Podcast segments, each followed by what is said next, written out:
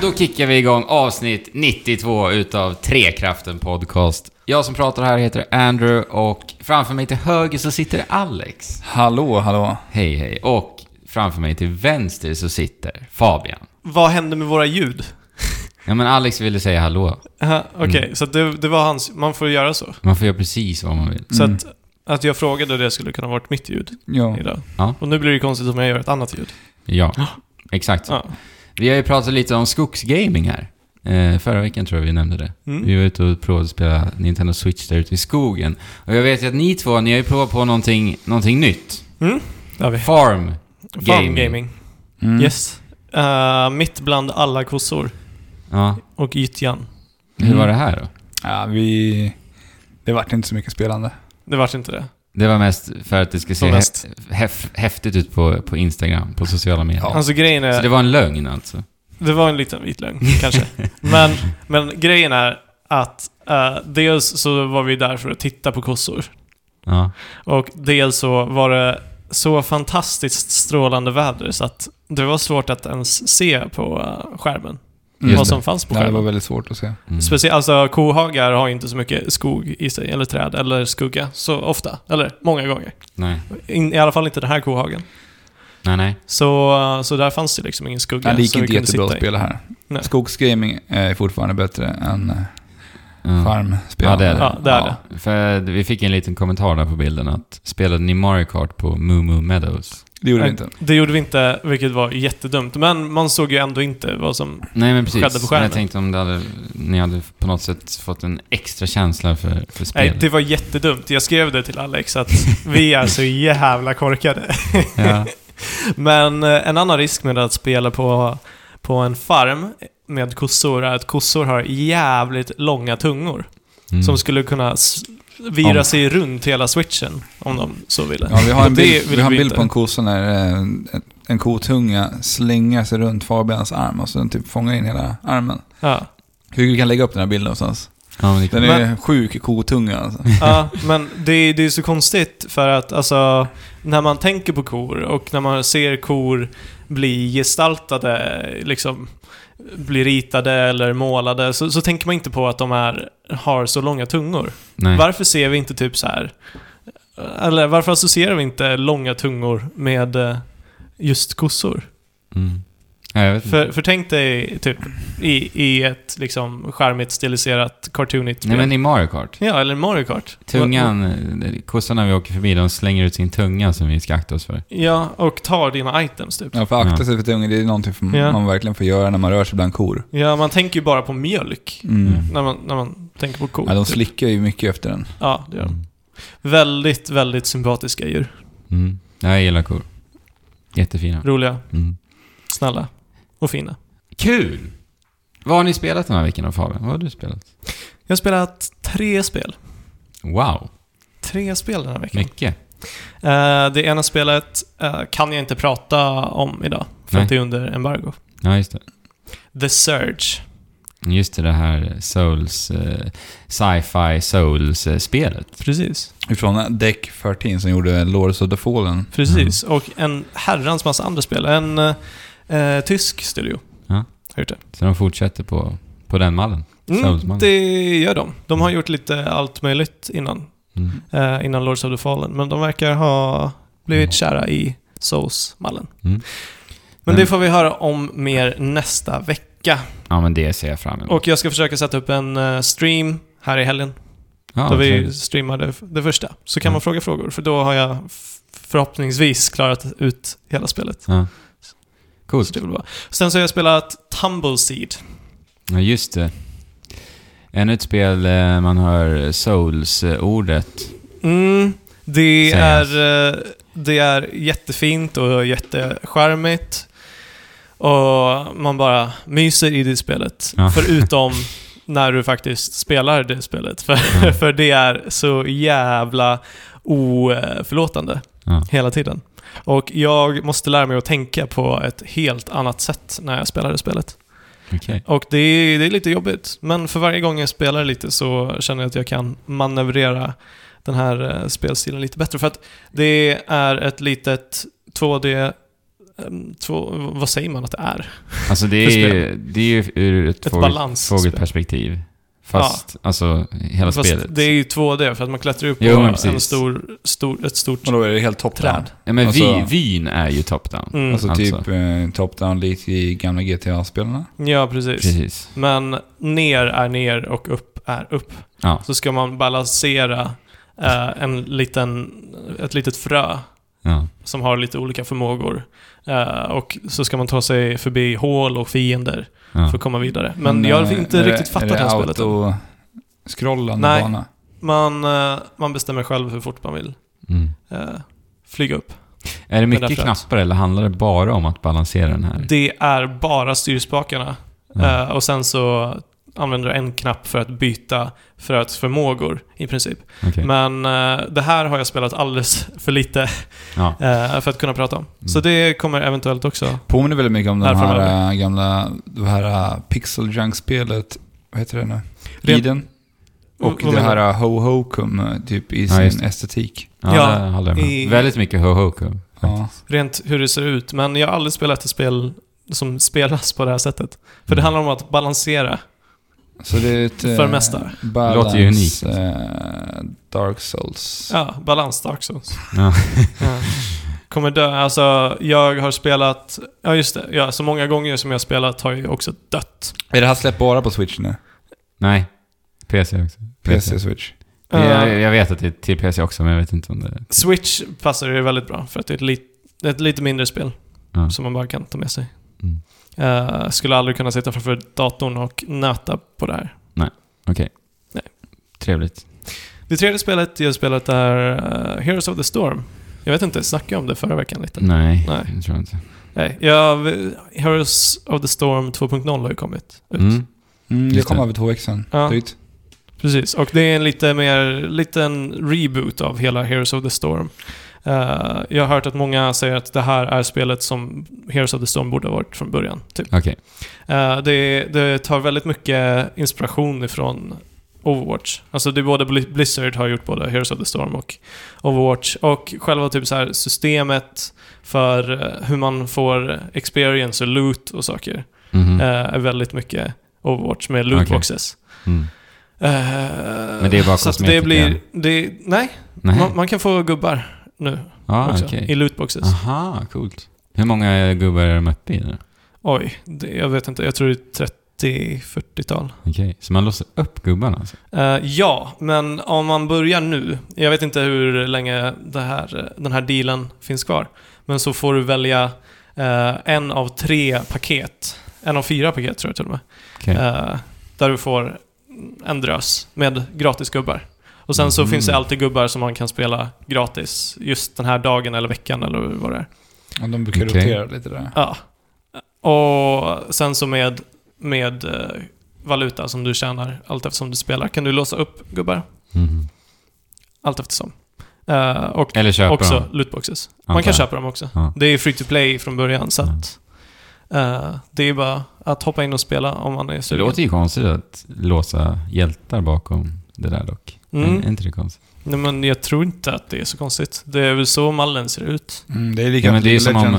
Overwatch, ja, det, är som att hjältarna inte skulle vara upplåsta i det. Ja, men det är, League of Legends funkar ju på samma sätt också. Mm. Är det så? Ja, det är så Ja, man ingen- lyckas eh, få in så många spelare just för att det är free to play. Mm, precis. Ja, och det enda egentligen som... Och så har man det här estetiska, man kan piffa till lite som man vill. Om man vill Mm. personifiera sina, customisa sina karaktärer lite Ja, grann. det är sant. Overwatch kostar ju faktiskt Ja. pengar Mm, att köpa. precis.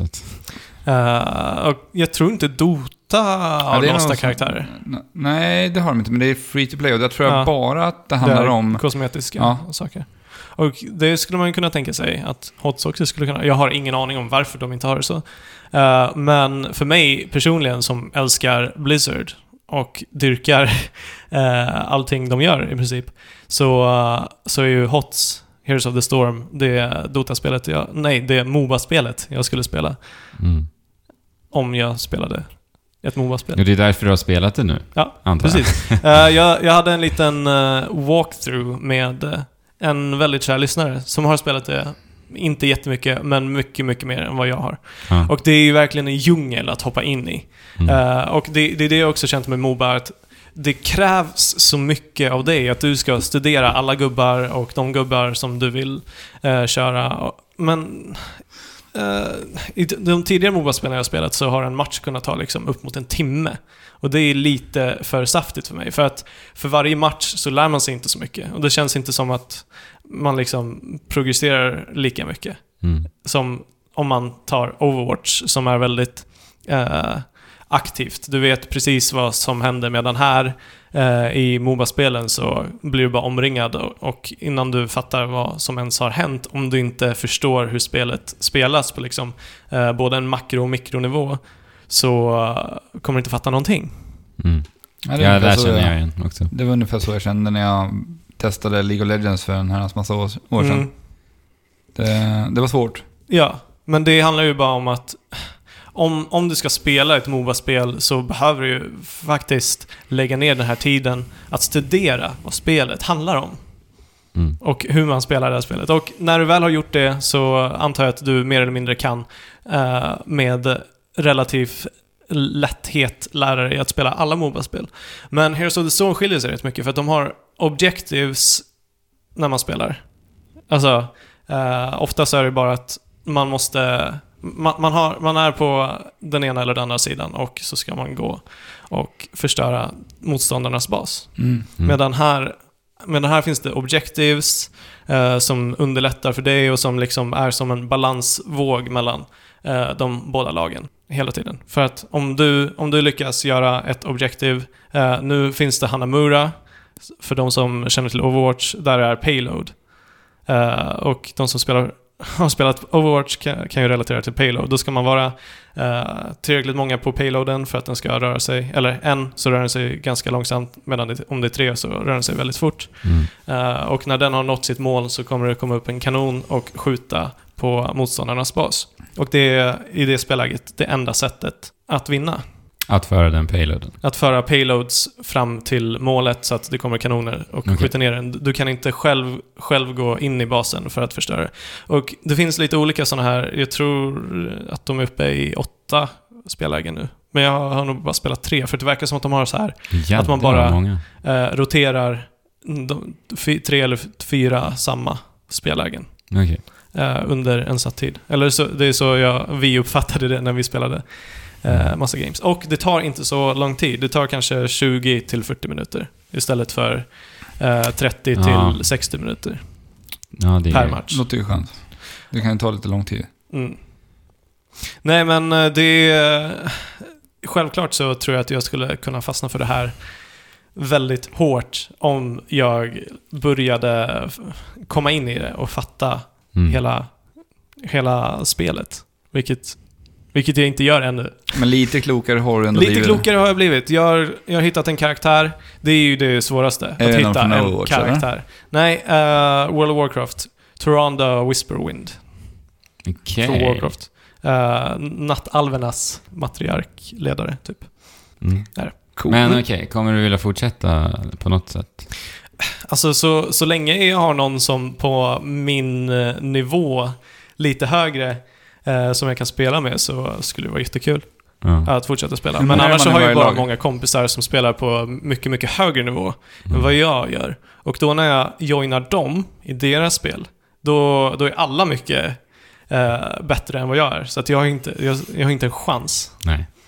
Hur många är man på varje lag? Är det, är det fem Det stycken? är sex, eller är det fem? Det är fem. Fem i varje lag? Det är fem i varje Ja. lag.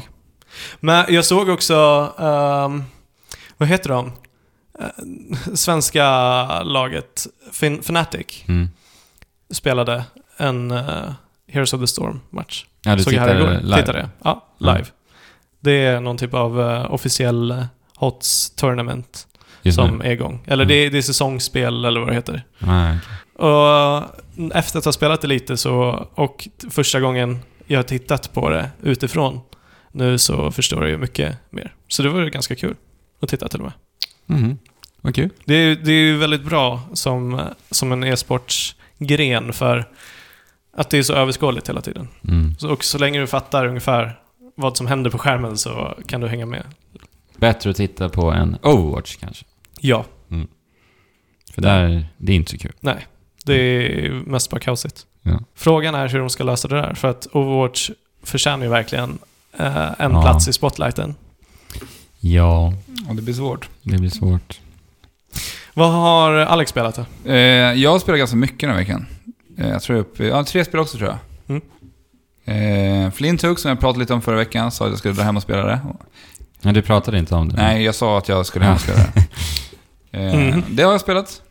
Hur var det? Det kan jag egentligen berätta lite kort om, för det är, det är ett ganska enkelt spel. Det är en pla- plattforms roguelike 2D? 2D, där vi spelar en rymdpirat. Mhm. Eh, Vi kastas in i eh, vad jag tror, jag har inte kollat upp det här, men jag tror att det är random genererade banor. Ja. Jag tror att man har gjort så här vissa rum som är återkommande, som använder den me- mekaniken att man har vissa färdiggjorda rum. Okej. Mm. Och Ah, sen, sen pusslar, slump. sen bygger man världarna på de här rummen.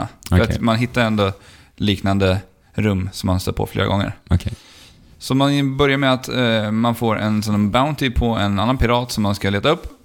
Mhm. och eh, ta sig igenom de här banorna med hjälp av sin enterhake. Och det var det här spelet sålde in mig på helt och hållet. ja, du har ju snackat om ditt eget, din egna spelidé med enterhakar. Ja, där det är full fokus på enterhakrar. Ja. Hakrar. Hakar. Eh, Hakor. Ja, så det var det som fick mig bli helt såld på det här. ja. Sen eh, var det här faktiskt eh, bra mycket bättre än vad jag faktiskt kunde vänta mig på förhand. Det har Mhm. en eh, riktigt, riktigt tight kontroll. Jag jämför den med Super Meat Boy. Och Ja. det är ju ett sånt spel som blir hyllat för sina kontroller för att den är så himla pre- precis. Precisionen i det är så klockren. Mm. När det är tekniskt, då vill man gärna att det Mm. ska vara snortajt. Det roliga är också att vi har ju en funktion som gör att vi kan slow, slow moa. Vi kan sakta ner tiden lite under en kort period. Där vi Bullet har, som en liten, eh, vi har som en liten timer på karaktären då. Mhm. Och det här gör att du kan göra så här skitsnygga hopp, du kan slunga dig upp eh, med enterhaken. Medan så i luften aktiverar den ett slow-mo. För att sen panga ner två, tre karaktärer samtidigt. Och, Är det skjutvapen du har då? ja, det är skjutvapen som vi kör på. Mm. Det är ju en eh, tuff eh, rymdpirat, klart de ska Ja. ha pickadoller. Så det, det är det här spelet man gör i spelet. Sen har vi olika rum där vi samlar på oss olika föremål och olika power-ups. Vi får olika kort och det kan vara så att du, du får lite mer hälsa, du får eh, en ny förmåga, dina, vapen, dina skott kommer funka på ett annat sätt. Mhm. Du kanske får större, större spridning på vapnen. Och alla sånt här. Allt som en roguelike brukar ha Mhm. som vi låser upp i spelets gång. Men vi har också permanenta framsteg i det här spelet som vi all, inte alltid har i alla roguelikes. Så Nej. vi, vi kan ändå progressera vår karaktär. Vi levelar upp vår karaktär och för varje level så får vi booster packs. Och där får vi olika perks som vi kan aktivera på vår hjälte. Mm. Mhm. Det där uppskattar jag faktiskt i roguelikes. Att det finns en eh, alltså ständig progression. Mm, Med ja, karaktären. jag kan göra det också. Jag tycker dock att det blir lite problem just i Flint Hook. För att det känns som att jag behövde de här perksen för att kunna ta den första bossen. Mm. Och då jämför jag med Binding of Isaac. Mhm. När jag hade kört det första Binding of Isaac, sen så skaffade jag Binding of Isaac Rebirth som kom efter. Mm, precis. Och där tog jag liksom bossen först, den första bossen ganska snabbt Ja. inpå för att jag visste hur spelet fungerade. Precis, det är du som har lärt dig hur spelet funkar Precis. och därför är det Och då bättre. spelar jag med den här försiktigheten och jag vet hur jag ska agera. Ja, Okej, men i Flinthug så kändes det Att jag, essentiellt. behövde, ja, att jag behövde ha perksen och då blir det här lite, då får jag nöta, nöta, nöta tills jag kan levela upp min karaktär och Mm. låsa upp de här perksen. Eller så är det jag som har varit alldeles för dålig att spela det här. Men det var så jag upplevde det i alla fall. Okej. Ja, vi får se när det kommer en till Flint Hook Rebirth. Ja. Om det. Nej men det, det är ett jätteroligt spel. Det, det vi gör är att vi åker runt på de här olika världarna. Vi har tre världar på första. Mhm. Tre ba- banor kan man säga, eller olika skepp som man åker runt för. Man är ju ändå I en rymden rymd. då? Ja. Ja. Och eh, innan vi stiger in på den här så får vi välja, för vi får ha alltid lite, lite information om varje bana. Det står till exempel att det kan finnas en, eh, en försäljare på den. Det kan finnas, vet du, en labyrint på banan Mhm. och lite olika sådana här saker som hintar om att det här kan du hitta någonting i den här stilen på den här banan. Okej. Och sen har den och alltid också en eh, varningssymbol för hur svår banan kommer vara. Mhm. Så det kommer vara en Mm. liten eh, demonisk symbol som säger antingen 1, 2, 3, 4 eller 5. Är det jag sett hittills i alla fall. Men då får du ju förstås större utdelning om du tar de Den svåra. svåra. Ja, men det är också väldigt, väldigt svårt. För jag tog den svåraste en gång och då vart jag demolerad ganska så rejält. Okej. Mm.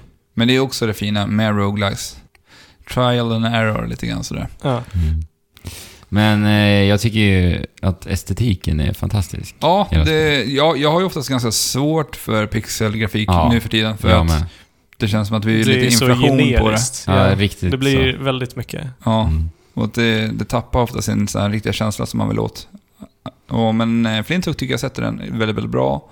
Det har ändå en stämningsfull och medryckande musik. Och det, det är också viktigt när man sitter och spelar de här banorna om och om och om igen. Så tycker jag att det är en väldigt Ja. viktig del. Jo, verkligen. Ja. Hade man, man blir rätt trött om det var rätt risig musik sådär. Men Ja, grejen är verkligen. alltså med, med pixel, pixel art för mig, det är att jag tycker att det är riktigt snyggt när man gör det på det här sättet som Flintook gör och även eh, eh, The Aquatic Adventure of the Last Human som vi spelade förra året Mm. Mm. och även Death, Death's Gambit Ja. som vi väntar på. Eh, det vill säga att de använder sig typ av oerhört många pixlar. Ja. Så att alltså animationer och allting består av sjukt många pixlar. Mm. Och det ser så himla snyggt ut när saker och ting rör sig på det sättet i, med så många pixlar. Mm. Då tycker jag att det är skitsnyggt. ja. Owlboy skulle jag säga. Också. Ja, det också. Eh, men det är just det, när man begränsar pixel Ja. antalet, då tycker Det, det, men, nej, du menar det om, inte. om det ska vara 16-bit eller Ja, 8-bit? nej. Men det är inte så ofta det kommer. Men, men det kommer ju ofta spel som försöker simulera den estetiken Känslan. och den Mm. känslan. Jo, Mm. precis. Eh, men hur tycker du det här står sig mot våran senaste roguelike uh, favorit, Ja, Has vår senaste Heroes? roguelike kärlek. Ja. Eh, Det här... Jag har inte spelat det här tillräckligt mycket ännu Nej. för att kunna avgöra vilket som är det starkaste. Men jag fastnade mycket mer för Has Been Heroes. Och det var just för att det har ett väldigt unikt gameplay. Det här är ändå någonting man känner Ja. igen från Ja. andra spel. Det är mer action-plattformare Ja. liksom. Och sen är det det här som vi har pratat om. Jag har ju spelat det här på PC. Det finns ju till eh, PS4, Xbox One också. Mm, ja, precis. Och Ja. jag har så svårt att sätta mig motivera mig till att sätta, sätta mig vid datorn och spela det här. Ja. Mm. Jag vill ju ha det här lättillgängligt, jag vill ha det gärna portabelt, jag vill kunna spela det vart jag vill. ja. Mm. Det Roguelikes gör ju sig så bra på det sättet alltså. Ja, på portabla. Ja, konsoler. alltså. Men eh, jag tror att det kan bli jätteroligt när man väl kommer in i det här ännu mer. Men det har väl ryktats om att en Switch-version Ja, de G. vill ju släppa den till Switch, har jag kollat upp att Ja. utvecklaren säger. Så får vi väl se. För grejen är att jag är ju som sagt aldrig fastnat för ett roguelike. Jag har sagt det tidigare. Nu har ni suttit och spelat massa roguelikes här senaste månaden. Men Flintook, det var Mm. någonting med det spelet som jag verkligen, jag bara drogs åt det. Och det är ju inte hakarna. Ja, och... Undermedvetet är det ju inte Ja, det hakarna. kanske är det. Ja. Men, eh, så jag hoppas ju att det kommer till Switch, för jag kommer ju inte spela det eh, stationärt, Mm. faktiskt. Jag För då gillar kommer jag nog hoppa in i det. Men jag gillar det i alla fall. Jag tycker ändå, gillar man plattform, gillar man roguelike så ska man definitivt kolla in Flintook. Det, Mm. Så mycket kan jag säga. Mm. Och eh, lita på mina ord. Coolt. Just trust me.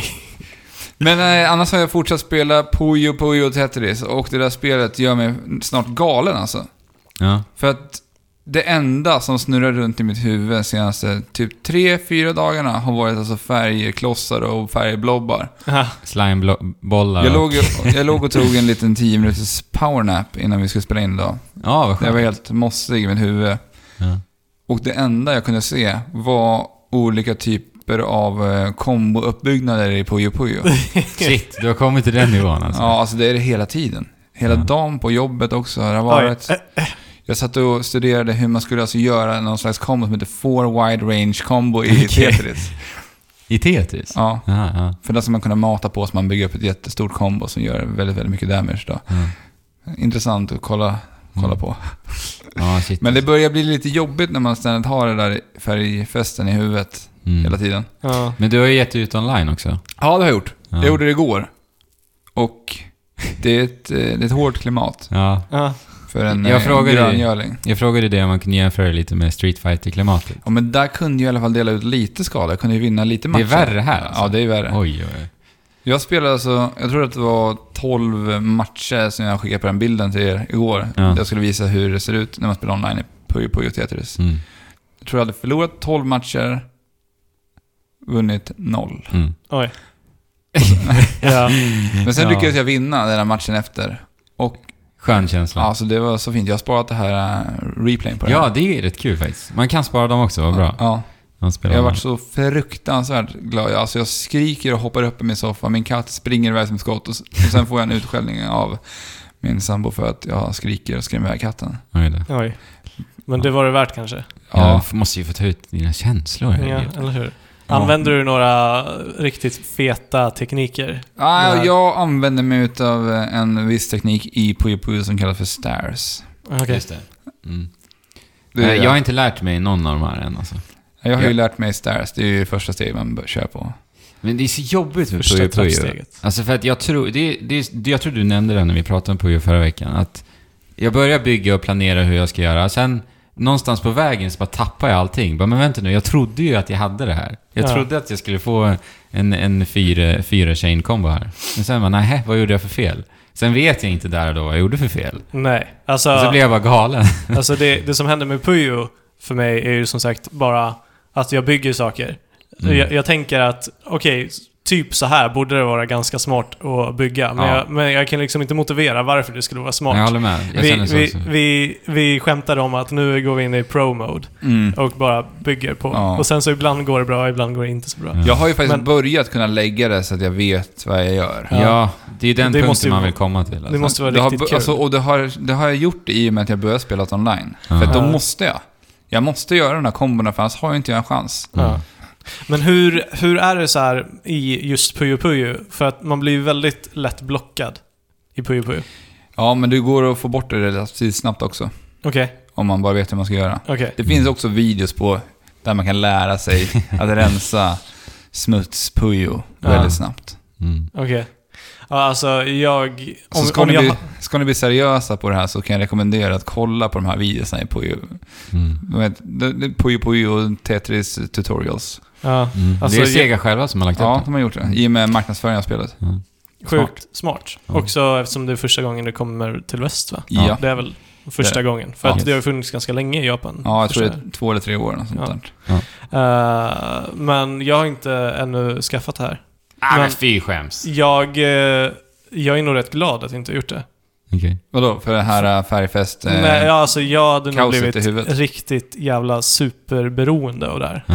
ja, men det är fint att vara beroende av det här också.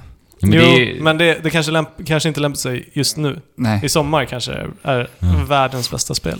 men jag, eh, jag har klarat av det här Adventure Mode i Mm. Puyo Puyo nu. Har du kommit någon vart? Ja, jag har ju kommit lite mer än halvvägs nu genom det Ja. äventyrsspelet. För det är ju det jag har kört egentligen uteslutande hela den här veckan. Mm. Eh, och det tar, tar faktiskt en ansenlig tid att klara av det, märkte jag. Och det är ju ganska långt. Ja, det är rätt långt alltså. Ehm, och, men där, i, i, i det spelläget så känner jag ju inte att man behöver liksom bemästra Puyo och Tetris. Utan det är mer som... Men det är som, väl om man vill samla maxstjärnorna på alla Ja, banorna. exakt. Då blir det ju lite bökigare. Men det orkar jag inte. Eh, jag, I och för sig så har jag ändå lyckats få tre stjärnor på väldigt många. Men eh, så, så jag har mest bara så här tagit det lugnt genom Adventure Mode egentligen. Men eh, hur funkar Adventure Mode? Är det med, alltså, känner du att du lär dig spelet mer Nej, man lär sig snarare mer spellägena faktiskt. Mhm. Och det är det jag menar att det är inte särskilt utmanande på det Nej, sättet. okej. Alltså jag har ju lärt mig i Adventure, men det är för att jag har kollat på alla de här videorna innan. Och sen anammar du Ja, det när du i spelar Adventure. För att Ja. jag känner att jag Ja, vill just få ut någonting av mitt Adventure-spelande också. Ja. Men då kanske de borde göra någon smart lösning att man på något sätt implementerar de där tutorialserna Ja. i Adventure-modet. Mm, för så är det faktiskt inte. Nej. De har Lite- ju lite tutorials i spelet där du kan se, Ja.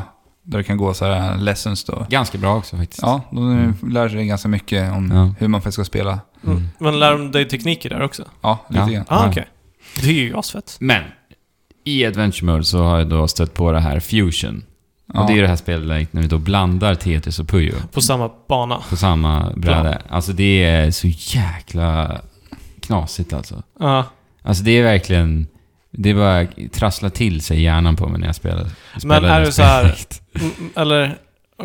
mm, Okej, hur funkar det då? då? Men det finns... Det är så konstiga mekaniker som jag inte hade någon aning om. Alltså du kan... När du spelar... När du får ett Tetris-block och vi säger att du har lagt upp eh, 20 slimebollar i Puyo Mhm. först. Och sen så får du ett Tetris-block. Då kan du välja att göra en sån här så kallad hard drop. Så att du smäller ner Tetris-blocket på en gång så den hamnar Under. längst ner. Eh, eller så kan du göra en soft drop. Och soft drop gör att den sakta åker ner och trycker sig igenom varje Puyo. Jaha, okej. Och under tiden den gör det så, så får du kanske ett Puyo eh, slime blob. Och då kan du göra nå- något kombo Okej. samtidigt som den liksom ramlar ner i pu- Alltså det är helt galet. Så att det är fortfarande Puyo och Tetris, eh, det separeras liksom. Ja, I det spelläget. Ja, i Hela tiden. poängen gör ju det. För Mm. att du, du kombinerar inte Puyo slimebollar och Med Tetris. Nej, block nej. på De spelar ju. Nej. Puyo, Puyo Tetris. Ja. precis. Det, Ja. det är ju det som verkligen är Puyo Puyo Tetris. Det, Ja, det är det som är spelet. För det, det är ju så här, man spelar ju Tetris och Puyo Puyo på samma spelplan. Ja. vilket Det är jättegalet alltså. Det är, Ja. Men jag tror faktiskt, det känns inte bara påklistrat. För att det, just det här, att den, den här typen av mekanik finns. Ja, du kan göra kombos på, på, ja, precis. Tyder på att det ändå finns lite baktanke. Men det måste ju vara så jävla... För, för att alltså, din... Så, så som du har byggt dina Puyo slimebollar, de förändras ju helt och hållet så Ja, fort du får ett... Men grejen är att det är inte lika stort fokus, känns det som, på att göra eh, chains, alltså separata Puyo-chains. Nej, okej. För att du kan göra alltså eh, chains med eh, Tetris, alltså att göra, eh, göra en hel... Vad säger man när man får poäng i Ja, Tetris? Tetris-rad. Tetris-rad. Ja, Du gör en Tetris-rad och du gör, får Puyo-poäng. Alltså du, Okej. de sammanflätas, okej. den kedjan. Så det är lite så man ska få Ja, poäng. de, de bygger är- på samma det kombomätare låter då. ju Ja. Sjukt svårt att Ja, tänka. det är galet svårt alltså. Det är helt otroligt svårt. Men blir du äggad av det? Ja, Alltså, jag tyckte det, det är kul när, när du lyckas, såklart. Men eh, hur jag lyckas, det vet jag Nej, okej. Det, det är fortfarande På där. något sätt Ja. går det i alla fall. Ja. Men som sagt, jag tror att det, det finns ett härligt djup där, om man grottar ner sig i det. Ja, det gör det säkert. Mm. Det finns mycket att lära i det här spelet. Men favoriten är ju fortfarande Swap alltså. Jag tycker det. Ja, jag spelar mycket Versus också när jag spelar online. Ja. Jag spelar Versus och Swap. Och versus och, är... Det är bara Tetris mot Tetris, Ja. eller Puyo mot Tetris, Ja, men Puyo mot. Puyo eller Ja. Puyo mot Tetris. Jo, men det är också kul. Och då har jag faktiskt föredragit att spela Puyo nu på senast. För jag känner att det är det spelet jag kan minst. Ja, utav men det är samma här. Det måste, det måste vara likadant för alla Ja, här. Puyo har man inte spelat mycket. nej det har jag inte gjort. Vet Men eh, jättekul är det i alla fall. Mm. Och jag kommer fortsätta spela det här massor, massor, Ja, massor. fantastiskt spel. Mm. Blev det mycket Puyo den här veckan också? Ja, Har du spelat något mer Alex? Eh, ja, det har jag faktiskt gjort. Eh, jag spelar Prey, men det kan vi ta och prata om sen. Ja. För att, Sen. ja, Ja. nu vill jag ju såklart höra vad du har spelat här nu. Oj, jag har spelat en, två, tre, fyra spel. Men varför har vi spelat så sjukt mycket spel den här veckan? Ja, men det är Puyo Puyo Tetris som sagt Ja, spelar. eh, Mario Kart 8 Deluxe förstås. Mm. Nöter jag vidare i. Har ni spelat något mer? Ja, lite. Mm, lite grann. Lite Ja. online. Ja. Jag har ju grottat ner mig lite mer i Battle Mode faktiskt. Och jag tycker att eh, det är ganska kul alltså, Battle Mode. Okej. Och för, för förhand så här så, så känns det som att det där spelläget nästan är lite glorifierat på något vis. Ju att det Det- handlar nostalgi. om nostalgin Ja. från Nintendo 64. Ja. Men sen så här så tänkte jag, nej, nu ska jag verkligen försöka eh, se om det finns någonting. Någonting bakom skynket här. Och jag tycker faktiskt att det är roligt alltså, när man börjar komma in i det och förstår hur man ska spela. Mm. För att alltså, det handlar ju väldigt mycket om att titta bakom sig också. För det finns ju en knapp eh, på switchen då. Eh, för den har jag typ aldrig använt när jag spelar Mario Kart 8 heller. Nej, nej. Sen var just det, den där knappen ska man använda. Och det är riktigt eh, tillfredsställande att titta bakom sig, släng, slänga bak ett grönt skal eh, och få lite, poppa lite ballonger och sånt där. Eh, och sen så är det väldigt mycket, som sagt, att lära sig kartan och det har jag blivit bättre på. Och jag vinner matcher, alltså det, ja, det känns kul liksom, ju mer jag spelar. Men det känns ju väl, väldigt så här partyaktigt eftersom att det är så många olika spellägen som Mm. slumpas fram. Jag tycker Balloon Battle är det bästa, faktiskt. Mm. Det är det jag har spelat, nästan uteslutande. Okej. Shine Thief, alltså jag tycker inte att det är kul. Nej. Det är för mycket kaos. Ja. Det blir aldrig roligt. Jag har fortfarande inte lyckats vinna än i och för sig, men... Men uh, Bob Omblast då? ja, men det är också kul. Ja. Det är de två som är bäst. Balloon Battle och... Du gillar inte den nya polis... Ja, men eh, som sagt. Eh, jag tror att det krävs lite, lite lagarbete där för att Mm. det ska skina på riktigt. Och det har jag inte... Jag har inte spelat med... Ja, det blir ju problem när vi spelar på Nintendo Switch, för Ja. där kan vi ju inte kommunicera med varandra på ett Nej, bra sätt. exakt. Skit. Och jag fortsätter i 200 cc. Jag har snart fått guld på alltihopa. Fantastiskt kul. Ja, Eh, jättekul. Och sen eh, spelar Persona 5. Ja, hur går det? Fortfarande. Ja, fortfarande. Det Har du någon historia slut. att berätta? Nej, alltså. Det har jag inte. Eh, men det rullar på. Eh, jag tänkte jag tar och pratar om det här spelet när jag klarar av det istället. Mm. För att jag, det har tagit mycket tid av den här podden, Mm. känner jag. Eh, men det är kul. Eh, jag är uppe i 80 timmar nu. Så det börjar väl eh, röra sig mot slutet. Och jag har dejtat nu Alex. Ja, det. Mm. Hur går det då? Alltså det går ju bra för att jag dejtar ett antal. Oj, är du en playa? Ja. Så jag har format en special relationship med ett par, Med par? ett par töser. Så Oj. att säga. Och hur kommer det här uh, urarta sig när de får reda på att du Ja. har flertalet? Jag har faktiskt eh, funderat på det själv, Mm. så vi får se. Ja, det, det är ju spännande Det kanske vi får höra till nästa vecka hur det har gått med Andrew och alla hans töser. Ja. Ja, eventuellt. Vi får Mm. se. Känner du att du får ut din liksom player-själ när du spelar Persona? Jag menar så att du inte behöver använda den i verkliga livet. Har du en player själv? Nej, det är just det. Jag skulle säga att jag inte har det. Så. Eh, tyvärr. Eller tyvärr, jag har inte det. Nej. Nej, det är ju skönt. Ja. Men jag tänkte på en sak, eh, på tal om ingenting. Eh, när vi pratade om Little Nightmares. Mhm. Det slog mig bara när jag satt och redigerade det avsnittet. Att eh, vi pratade om så här, så här så kallade upplevelsespel som vi pratade Ja, om då. Eh, Inside Limbo, Little Nightmares och, Atmosfäriska plattformar. ja, Mm. och eh, Unravel. Ja. Kan ni se en gemensam nämnare mellan alla de fyra spelen? Förutom, En att, de, gemensam nämnare. förutom att de då är eh, av samma typ av spel. Att de alla kommer från Skandinavien? Ja, Jaha, ja just det. det är ganska häftigt. Ja, det är det faktiskt. Ja. Jag såg att det kommer ett annat spel som också verkar vara så här atmosfäriskt. Det, det hade ett ö i titeln. Typ Ah, Röki, Okej. tror jag det hette. Från Skandinavien Jag, också? jag, nej, jag gissar inte i Skandinavien eftersom att det är ett ö i. Ja. Men det behöver ju absolut inte vara egentligen. Nej. Bara en liten en sak jag tänkte på. Ja, men så att vi här i Skandinavien gillar atmosfäriska upplevelser. Ja, det, det är slutsatsen. Ja. Ja, Ja. Vi är rätt duktiga på det också. ja Eller det är det. vi, de som gör det. Precis. Ja. Bra. Va, vad är det fjärde? Ja, det fjärde Spelet. är ett litet indiespel till Nintendo Switch och Steam. Mhm. PC. Inte PS4 här. Nej, bara PC och Nintendo Switch. Mhm. Men det är, är det inte ett av de här som är tidsexklusiva? Jag Det vet kan att de, vara så. eh, Jag vet ju att de har ett par stycken som har blivit Faktiskt ingen tidsexklusiva. koll på det. Nej. Men det borde vara det. Ja, det känns som För det känns, det är en väldigt liten studio som gör det här. Mm. Så att, vad, ja. vad är det för studio? Team Shifty kallar de sig. Ja, så okej. att det är Så deras lilla det, det kärleksbarn. är deras debutspel? eller? Ja. Ja.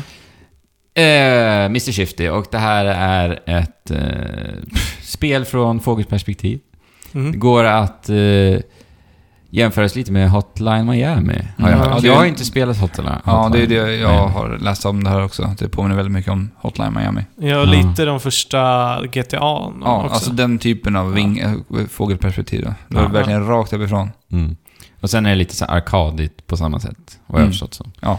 Eh, och eh, sen så... Men det som gör Mr Shifty unikt är att vi använder oss utav bara våra händer för att eh, göra skada på våra fiender. Okej. Och sen har vi en, eh, en kärnmekanik och det är alltså en typ av teleport. Så vi kan alltså teleportera oss en kortare sträcka. Han kan skifta sig. Därav namnet, ja precis. Mr Shifty. Så att... Eh, tänk er X-Men 2. Mm. Introscenen i den filmen. Så får vi ju då bekanta oss med Nightcrawler, den Mm. här eh, Mm. Marvel-figuren.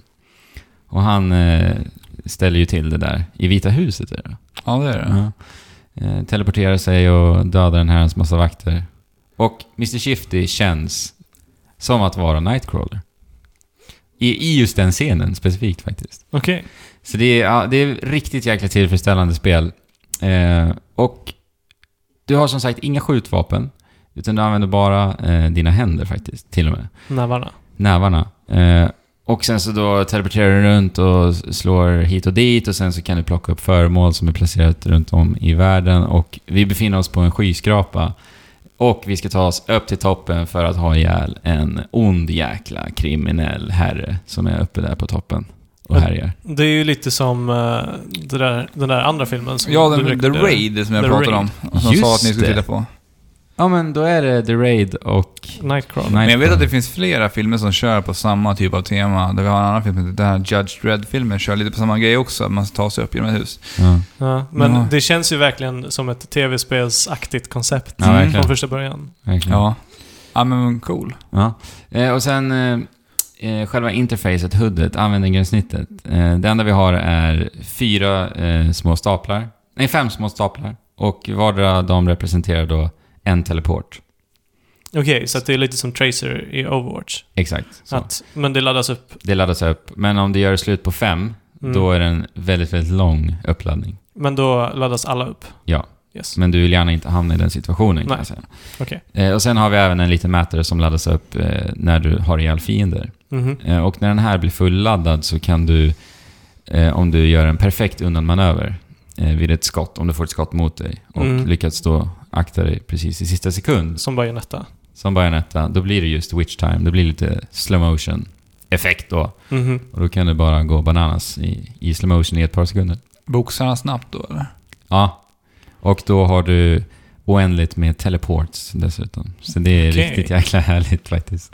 Men tillfredsställande är verkligen ordet för det här spelet. Alltså det är verkligen jättekul att bara teleportera sig runt på, i, i den här skyskrapan och bara ha ihjäl de här rackarna. Eh. Rackarna. Ja, nej men så vi tar oss upp eh, våning efter våning. Men det här spelet är liksom ganska rakt på sak. Det är, det är väldigt fokuserat eh, kring den här ganska simpla mekaniken, för det är Mhm. väldigt enkelt. Och estetiken är väldigt så avskalad, minimalistisk. Det är lite så här cell-shadat, ganska snyggt. Inte sådär jätte... Någonting som sticker ut Inte så. mycket. Nej. Men det är riktigt jäkla bra längd i det här spelet. Och en väldigt, väldigt bra utmaning. För att det introduceras eh, hela tiden nya fiender eh, som gör att det liksom skakas till lite i ditt strategiska tänk. Okej. Eh, och det blir så att det alltid uppdagas små, små element som hela tiden tvingar dig till att förbättra din skicklighet, slipa ditt fokus. Och det gör också att du liksom lär dig nya sätt att använda den här teleportmekaniken på. Mhm. Och det tycker jag är helt fantastiskt. Till din fördel då, förstås. Eh, så det blir lite så här trial and error eh, emellanåt. För det är som sagt väldigt utmanande. Och spelet har en sån här stegrande svårighetsgrad, vilket jag tycker Mhm. är helt fantastiskt. För att då märker du ju verkligen din egna progression också. Mm. Så att nu när jag har klarat av spelet, eh, så om jag... Eh, jag provade att göra det, eh, spelade de första två, tre banorna. Det var ju Busenkelt. busenkelt. Det är på grund av att jag faktiskt har blivit bättre. Ja, sånt där uppskattas. Mm. Verkligen. Så att det här spelet har ett fantastiskt bra checkpoint-system. Ja, Eh, för vi pratade om att eh, 2017 har haft lite knackiga sådana. Men det här är riktigt bra. Eh, det är så att man rör sig från rum till rum egentligen. Eh, kommer du till ett nytt rum, dör du, då får du börja där rummet. i det rummet. I det rummet. Ja. Jättebra. Så att svårighetsgraden är skitbra, det blir liksom aldrig frustrerande. Och det kommer inte iväg igen för att det blir frustrerande. Utan Nej. som sagt, det, du lär dig av dina misstag. Det är det, det, är det det här spelet gör så bra. I, i utmaningen. Eh, och sen så är det ju som sagt tillfredsställande så inne i bomben. När du står där, eh, ställs inför en våg av fiender från... Alltså, det kan nästan vara som ett, ett jädra slagfält alltså. Okej. Nästan ibland. Alltså ett 20-tal fiender på en och samma skärm. Och då måste du väja för alla kulor som kommer. Kulor och slag och alltihopa. Och det är som sagt många olika typer av fiender. Så att det, det gäller att tänka snabbt och vara väldigt fokuserad. Men du får aldrig några nya förmågor till den här Nej. figuren. det enda, Men ändå lyckas dina- hålla sig intressant genom Ja, men det är det som är... Det är just fienderna som introduceras. Mm. Och som jag sa, det gör att du måste tänka lite annorlunda. Spela lite annorlunda. Mm. Så det är faktiskt imponerande hur de har lyckats med det. Och som sagt, längden är så här snudd på perfekt. När spelet var klart, då var det så här yes, det här är... Det hade inte gått att göra särskilt mycket mer Nej. med den här simpla mekaniken. Och du hade kanske inte orkat en Nej. bana till eller tre. Precis. Hur många timmar la du ner i spelet ungefär? Fyra, Ja. skulle jag gissa. Ungefär. Så att, eh, ja. Men finns det någon typ av eh, liksom, utmaningsläge? För det känns ju, eftersom att det här är så arkadigt, så när du har spelat de här fyra timmarna Nej, så det gör det kanske inte. du vill... Det gör det inte. Men Nej. däremot så eh, får du en så kallad perfect clear på vardera bana om Ah, du lyckas klara av banan utan att dö en enda gång. Okej, men vad får du av det då? Lite, Ba- Bara lite snyggt. en stjärna i boken? En stjärna, ja precis. Ja. Eh, och det är ganska svårt kan jag säga. Jag Okej. dog i snitt säkert en 10-15 gånger per, per bana. Så att det är utmanande. Men som sagt, bra utmanande.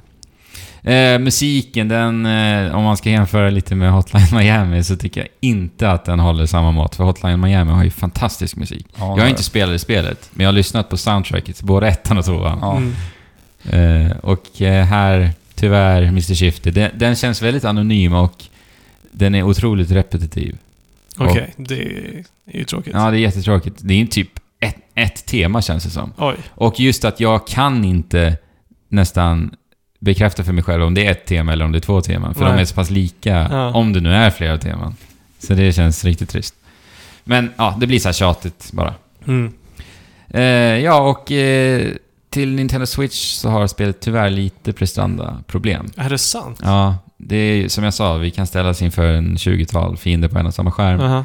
Och saker och ting sprängs och exploderar och bla bla bla. Eh, då kan det hända lite, Droppa lite. med frame drops och sånt där. Ja, precis. Men, Alltså det här börjar bli lite oroväckande. Jag tänker på det här som Ja. hände med Super Bomberman R också som nyligen varit uppdaterat. För att det hade just lanserats det. med 30 bilder sekunden.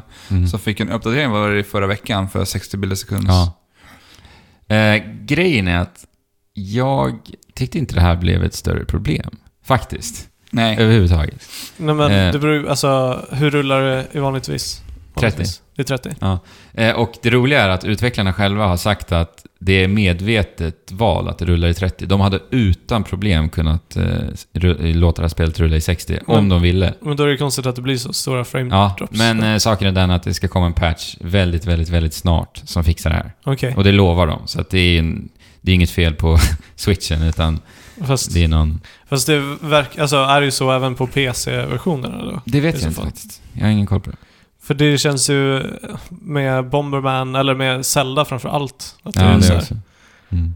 Ja, jag vet inte. Det, det kommer fixas i alla fall. Ja. Så att jag rekommenderar ändå att eh, ska du spela det här så vänta ändå till patchen kommer. Håll, håll lite koll på det. Vet du, har de sagt någonting när den kommer? Nej, men de har sagt väldigt snart. Så Ja. att den borde, det borde men- vara bara veck inom några Vad veckor. är väldigt snart? Som, vad definierar man som det? Är det, är det en vecka max eller är det två? Eller snackar vi en månad? Väldigt snart Alltså, skulle det- säga. det- är det kan Två vara- veckor typ, Två veckor alltså. tycker jag. Ja, Ja. Det kan inte vara en månad. Nej, Nej. nej en månad. Det, det Då kan är det vara bara snart. soon. Ja. Ja. Nej men jag, jag hade skitkul. Rakt igenom alltså. Så att Fyra det timmar, skitkul alltså. Ja. Det är jäkligt rolig mekanik och en stark rekommendation. Och det är ett perfekt... Nu, det känns så här lite trist att återkomma till det här, men det är ett så jäkla bra Switch-spel. Ja, Eh, för att det är så himla anpassat för pick up and play. mm. I och med att det är nivåbaserat också. Bara plocka upp och dra igenom en, en nivå, ha lite kul, eh, ha ihjäl 20-tal sol- soldater, stå där med torka bort blodet från knytnävarna när du ser slagfältet Är det blod här under också? dina fötter. Är det blod? Nej, men du kan göra det mentalt. Man kan ju tänka Mm. sig. Nej, men jag gillade det väldigt mycket. En varm rekommendation faktiskt. Wow. 140 kronor på e-shoppen vet jag att det kostar. Jag tror det är lite billigare till PC. Brukar vara så. Ja, Är det värt 140 spänn? då? ja men det tycker jag. Fyra timmar, 140. Det vad kostar jag en biobiljett? Det är faktiskt en, en fråga jag har ställt mig. Är det värt 140? Ja. Jag tycker det. Mm. Vad kostar, en biobiljett kostar ju Men det är faktiskt en bra jämförelse. 140 Ja, det kostar ju spänn. den där, där omkring också. Ja. Och sen så ska du äta och ha lite popcorn och Åka dit. åka dit. Mr. det blir liksom Shifty. 400 spänn. Strunta i biotiteln ikväll och köp Mr. Shifty istället. Aha. Ja, Ja, bra. ja. det Ja. var bra. Det är ju även också typ tre bärs. ja.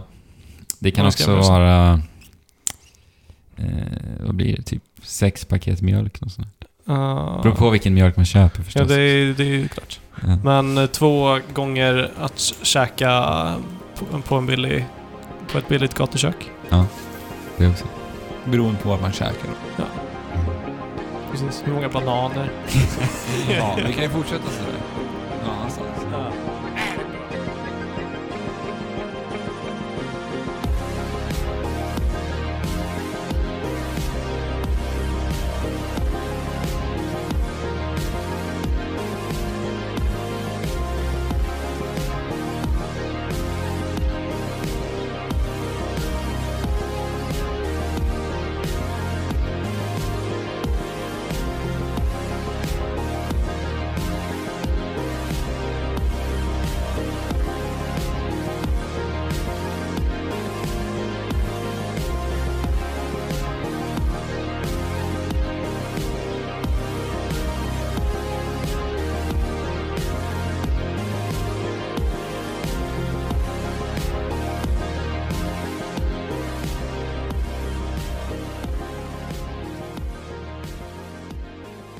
men då går vi tillbaka till dig Alex. Du ska prata om Prey. Ja, Pray ska jag prata om och inte Pray for the Gods som man Nej. då skulle kunna förväxla spelet med. Alltså Det dök ju upp en liten eh, nyhet här förra veckan. Sådana löjlerier.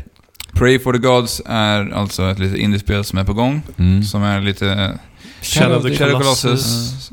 En spirituell uppföljare på det nästan, ska man kunna säga. Ja, för dem är det nog lite. Ja, jag tror Ja, det. Kickstarter-spel. Ja. Och eh, Bethesda är ju farten ännu en gång, Ja. åker på dem för namnet. Mm. Och då har de döpt om det här till nu Pray for the Gods. Pry. Jag, ty- jag tycker det är bra. Ja. Helt, alltså Jo, jag gillar absolut. det. Ja, Att men de det ger lite mer nordisk ton till det. Ja, sätt. och... Nej, men jag menar bara själva gesten också. Mm. Nej, vi ska, vi ska inte byta vårt namn. Ja. Och så Mm. gör de det bara så här istället. Ja. Jag tycker det är bra. De var ju igång för några år sedan när det kom till Mojang spel Scrolls också. Ja, de vill ändra namnet på det. Scrolls. Mm. Men Nej, det det, så där löjligt. hade någonting att göra med att i staterna så för att ha kvar, eller jag vet inte om det är så internationellt, men för att kunna ha kvar ditt varumärke, patent på ett varumärke, så måste du skydda det Alltså du måste gå och skydda det i rätten för att du inte ska riskera att bli av Mm. med ditt patent för det Okej, varumärket. På något sätt. okej. Men, varför ser vi bara det här från Bethesdas sida? Ja, det, det är är, lite det- det är det som är lite Ja, konstigt. faktiskt. Uh, men Kanske är det Prey- för att de har bäst namn så att, um, på sina spel. Ja, Beth. jo, kanske det. Bethst. Ja. Be- Men eh, Pray for the Gods fick i alla fall ha kvar sin eh, logga med ett stiliserat E Ja, eh, på någon som sitter och ber där, Mm. Okej. ja, det var ju bra. protagonisten. Ja, men vad snällt av dig. Jag har ju i alla fall spelat Prey. Mm. Ja. Jag är ju inte klar med det här, men jag har ju kommit i alla fall halvvägs genom spelet, skulle jag gissa på i alla fall. ja, du började spela i torsdags? Ja, i torsdags började jag spela. Det släpptes i fredags. Du har legat i har du gjort. Ja. Det här är alltså Prey. En, eh, det här är väl en reboot av spelet? Ja, det är spelet kom eh, alltså. till eh, Xbox 360. Ja, typ 2006. Alltså Ja. det var i början av Ja, 360. 2006 tror jag det var. Ja. Och nu har man gjort om det här för att släppa Är det. inte det en konstig reboot? Alltså, för det har ju ingenting med det första spelet att göra. Nej, det har inte det. Däremot vet jag ju att det första spelet var, vart väldigt omtyckt. Tycks. Ja. Och det har en liten fanskara som uppskattar det spelet väldigt mycket. Man, typ, man rör sig runt eh, i olika dimensioner och grejer. Jag vet inte Det hur, det var- hur det var i första. Ingen aning här. Nej, jag vet inte, men det, jag vet inte, det känns konstigt bara. Det känns som att det är namnet som egentligen är Ja. densamma. Ja, det är ju mer värt kanske att ta upp ett gammalt, ett gammalt IP då. Ja. För att ja. lättare marknadsföra det Jo, och precis. locka tillbaka gamla spelare som Absolut. faktiskt uppskattade Spray. Ja. ja, det har nog med det. Men någon koppling lär det väl finnas. Kanske någon- fin- ja, men någon så- finns det säkert. Ja. Det tror jag. Men på, säkert. utifrån så finns det ju ingen. Nej. Nej. Vi spelar alltså som den här figuren. Man kan ju välja att spela kvinna eller man. Mm. Jag spelar som mannen och han heter Morgan Yu. Mm. Och Det är kan han spela som, som- en... Det är han som injicerar någonting i sitt öga i trailern. Mm, det ska, ja, precis. Mm. Det som kallas för neuromos. Men det kommer vi till. Du kan spela som en kvinna också. Och Mm. det som är häftigt här är att de har gjort dem väldigt, väldigt lika de här två karaktärerna. De ser ut som bara tvillingar. Okej. De har alltså Det- använt den här appen, Face App. Ja, den vi pratade om förra veckan. Ja, eller förra, förra eller vad. Ja, Ja, det, när vi blev kvinnor och Ja. gamla och allt vad vi blev. kan det vara så? Pangbruds-Andrew. Ja, just det. Ja, nej men så jag spelar Morgan, eh, Morgan Yu, som vi, och vi befinner oss, eh, vi- spelet börjar med att vi genomgår en slags simulation. Där vi lämnar vår lägenhet, vi ska gå igenom ett test, en simulationstest, och vi träffar snart våran bror. Mm. Och han pratar om att vi ska upp i, snart upp i eh, omloppsbanan i i den, här, i den här simulationen. Okej. Mm. Och snart, när vi, när vi går igenom de här olika rummen, då ska vi göra lite olika uppdrag. De ska till exempel gå fram och trycka, de ber oss gå fram och trycka på en knapp. Och de behandlar oss som ett sånt test, testobjekt. Ja, så det är okej. någonting mystiskt som upp, uppdagas redan där i början av spelet. Mm. För lyckas... redan på förhand så vet vi ju om att det här spelet ska utspela sig på den här stora rymdbasen. Just det. Och här får vi se den här simulationen. Mm. Och snart börjar mystiska saker hända för att snart därpå kommer vi få se de här mimics som de heter. De här svarta småfigurerna som krälar runt på golvet som vi också får se i Mhm. trailers. Utomjordingarna lite va? Ja. Mm. Och det de här gör när de attackerar människor är att de eh, duplikeras. Så de blir flera stycken Oj. Mm. när de attackerar en människa. Så de tar någon slags, de tar vår energi På något sätt. för att på så sätt klona sig själva. Men det är också i simulationen, eller? Nej. där- Simulationen kommer Ja. du ur snabbt eller? Ja, Ja. i och med att de blir attackerade. Och snart Okej. är man På tillbaka. rymdbasen? Ja. Ah, okej. Snart är man Ja, tillbaka i, sin, eh, i sitt rum. På rymdbasen? Ja. Ja, för att du var ju på rymdbasen Ja, vi är på rymdbasen början. hela tiden, men det är en simulation som de gör. Okej. Och det är det här spelet handlar om. Vad, alltså, vad är man själv liksom? Ja. Vad, vad gör man här? Varför har de simulerat det så att Ah, det ska okej. se ut som att jag inte är på den här rymdbasen? Det är lite det, Ja, det man vill ta reda på. Ja. För att har liksom, man, får, man får se när man står i sitt lägenhetsrum, man kan titta ut mot en stor stad. Mm. Men i själva verket, när vi, när vi kommer tillbaka till vår lägenhet, så kan vi snart slå sönder den här väggen. Det här fönstret. Och så är det bara... Och då visar det sig att, oj, det här var ju inte, det här var ju vi fortfarande, Då tittar vi ut i evigheten istället. ja det är ingenting där. Ja. Oj. Ja, okej. Alltså det, vi inte fortsätter, ens det, det, rymd. är ett annat rum. rum. ja, ja. Okej. Och snart börjar man upptäcka att det finns inga andra levande. Man vet inte någonting om sig själv, den här Morgan. Mm. Mm. Coolt. Mm. Och det, Det är låter där, spännande. Det, det är här historien börjar. Liksom, vad, vad är det som händer? Varför har eh, hela min verklighet, det är helt, det, det är alltid bara fake. Det är det man, det är det man blir liksom, Mm. För att han eller hon har då eh, levt i simulationen ja. jättelänge. Ja, Förmodligen, det här eller? ja det är det man... Eller det vet du kanske Nej men det inte. är så jag tolkar av Ja. det när jag Ja. spelar det. Ja, häftigt. Och sen därefter så beger vi oss snart och får träffa den första eh, NPCn som vi håller kontakt med. Och den, karaktären heter January. Mm. Ja, och Och han är lika förvirrad också, eller? Nej, utan han vet om saker som inte du själv vet. Okej. Och det är det han lockar dig med. Ja, Mm. för att få mig att göra saker. För att det är den enda mänskliga kontakten jag har. Mm. Men är det lite som i Bioshock, att man aldrig riktigt får se den personen? Och sen så Eh, bara leds man längre ja, och längre så, och längre? så är det. Jag, jag vet ju- jag har fortfarande inte träffat honom. Nej. Jag har bara hört hans röst. Och han eh, skildras i form av en flygande robot som följer med mig och som möter mig på vissa platser. Okej.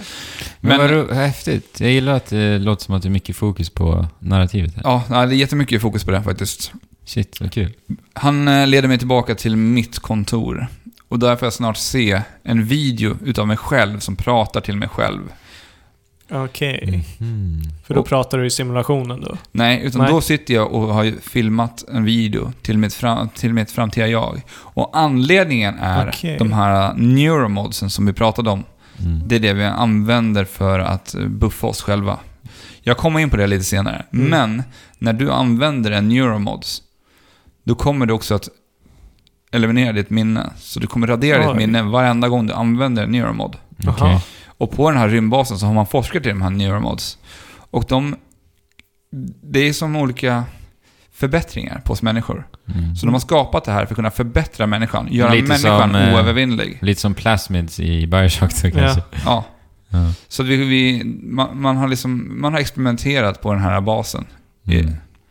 Där har man, liksom, man har blivit ostörd och kan liksom experimentera fritt utan att det är någon som ska sätta käppar i hjulen för Ja, det Lite som kanske inte- Rapture. Ja, det kanske inte finns någon, några lagar och regler. Nej, nej, men det gör ju inte det. Så Nej. det är ju en perfekt tillfälle att köra.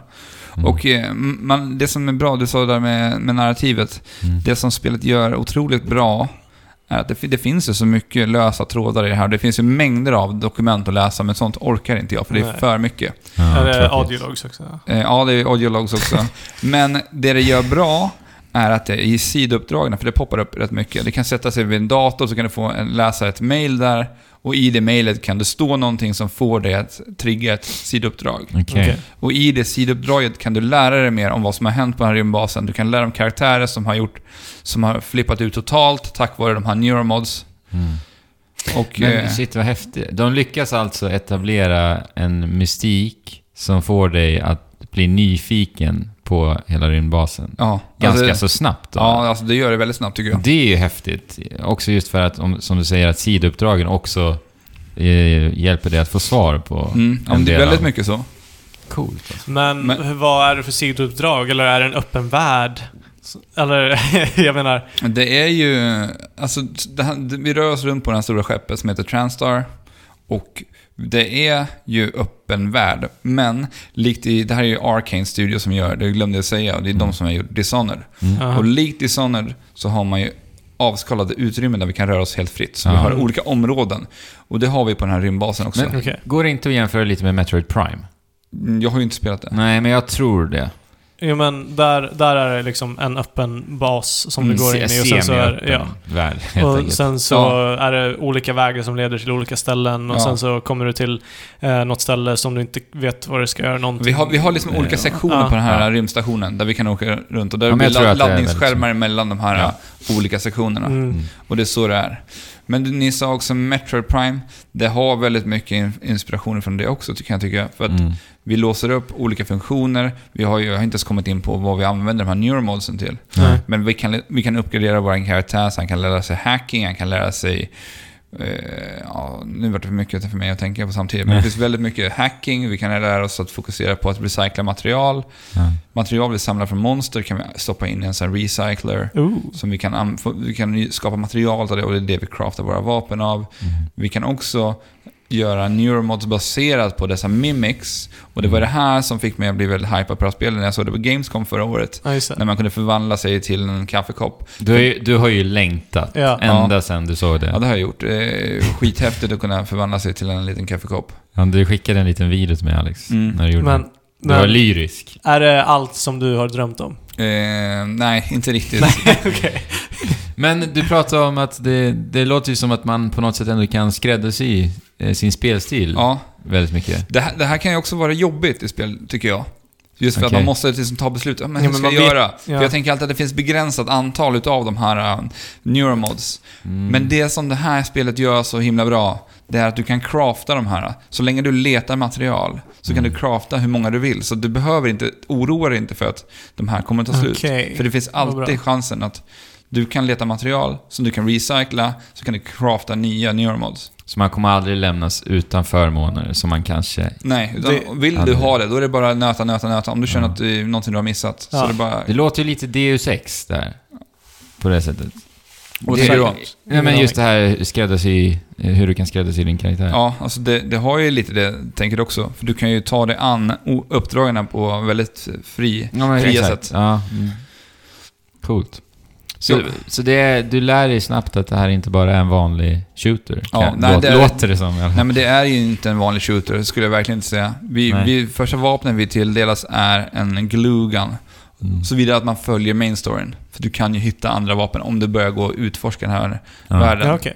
Men det är ju inte det man vill göra, för att det du kommer... Det jag, jag vart ju livrädd när jag Okej. hoppade in i den här världen. Mm. Ja. För det enda jag hade var en sån här eh, crowbar typ. Ja. Eller vad heter den? Inte, Wrench. Wrench. Ja, wrench. Ja, wrench Skiftnyckel. Ja. Precis som jag gick runt och dunkade de här små slamfigurerna med. Mm. Och eh, det var ingenting. Jag kände att det här kan jag ge mig ut och, och övervinna. Du kände dig inte som Ratchet då? Nej, absolut inte. Ratchet är ju ändå... Han, han kan ju drämma till. Han skulle tagit det här bättre tror jag. Okej. Ja, men han har ju också en massa olika vapen. Ja, Så men han hade Men han har kunnat... inga neuromods? Nej. Nej. Nej, men han är ju mer flexibel. Han skulle kunna hoppa runt och... Ja. Mm. Men eh, annars är det den här glue gun. Och den skickar iväg som stora blobbar som expanderar och blir som stora sådär, vad ska man säga? Block. Ja, så här skumklumpar som är hårda. Hår- Hårda, härdade skumklumpar nästan. Ja. Det känns som att jag har sett den här typen av vapen i ett annat spel. Ja, men men jag jag, kan inte komma på vad. Jag vet att det har varit andra spel också, Ja. men jag kommer inte heller på vad det är. Och det här kan vi använda mot mimics, för vi, vi skjuter på mimicsen först, de här fienderna. Mm. Det är den första fienden vi möter, de kallas för mimics. Mm. Så vi förstelnar dem och sen går vi fram med vår skiftnyckel och dunkar sönder dem. Okej. För kommer det många utav de här, då kommer de alla att hoppa på det samtidigt. Ja. Så du måste alltid neutralisera dem först, för att sen gå fram och dunka sönder dem på Okej. ett enkelt sätt. Är det Men- det enda sättet att döda dem? Nej, du kan ju gå och dunka med Okej. skiftnyckeln, men då har du alltid risken att det kommer hoppa på någon bakifrån också. Mm. Så att jag brukar alltid försöka förstelna dem först och sen går jag på och Mm. har en liten slagsmålsfest med dem när de inte kan göra någonting Mm. tillbaka. Men kan du klättra upp på de här skumklumparna som du gör? Så att du liksom kan göra din egen trappa upp till... Jo, men du pratade lite om det här, Andrew, det här med Deus Ex. Att, det, att du kände att det var, fanns någon, vissa likheter i det där. Mm. Jag kom, Ja, det låter ju så. Ja. jag, jag kom till ett rum där det brann för fullt och det var där jag lärde mig att med den här glugan så kan jag också släcka bränder Okej. och liknande. Om Då det, måste jag fråga, sa spelet till dig, det till dig? det gjorde det någonstans, men Okej. jag lärde mig det innan spelet sa det till mig. Okej. För jag testade bara att skjuta runt med det här. Mm. Jag kommer till det här lilla utrymmet där den säger att jag ska bege mig uppåt. Jag vet inte vart jag ska ta vägen. Mm. Och eh, här inne lärde jag mig ganska mycket om just den här glugan. För det står till exempel då, först med elden, sen står det och gnistrar ur med el Mm. kring en liten eh, sån här, Kabel. ja, som står och blixtrar ner mot Mm. det, det blöta golvet. Ja, ja. Och då kunde jag så här, blockera den genom att skjuta en glu, med gluganen på den. Okej. Limpistol? Är det en limpistol Ja, alltså? i stor skala kanske. Ja. Det slog mig nu. Limpistol plus brandsläckare. Mm. Ja. De stavar ju också glue, G-L-O-O. Glue, Ah. Men också skulle jag ju ta mig upp här. Och jag hittade verkligen, verkligen ingen väg upp. Mm. Så det jag testade med att göra var att skjuta de här på en vägg. De här Mm. glue och bygga som en trappa. Ja. Och då kunde jag med hjälp av den här ta mig upp på en högre höjd. ja, med hjälp av Ja. trappan du har byggt. Ja, och det, det tyckte jag var också så himla häftigt att jag själv skapade mig den här vägen och kom på det. Mm. Att jag kunde göra på det sättet. Ja, det och att låter spelet häftigt. har, har sådana olika såna friheter. Men har, har du upplevt den känslan fler gånger än just den?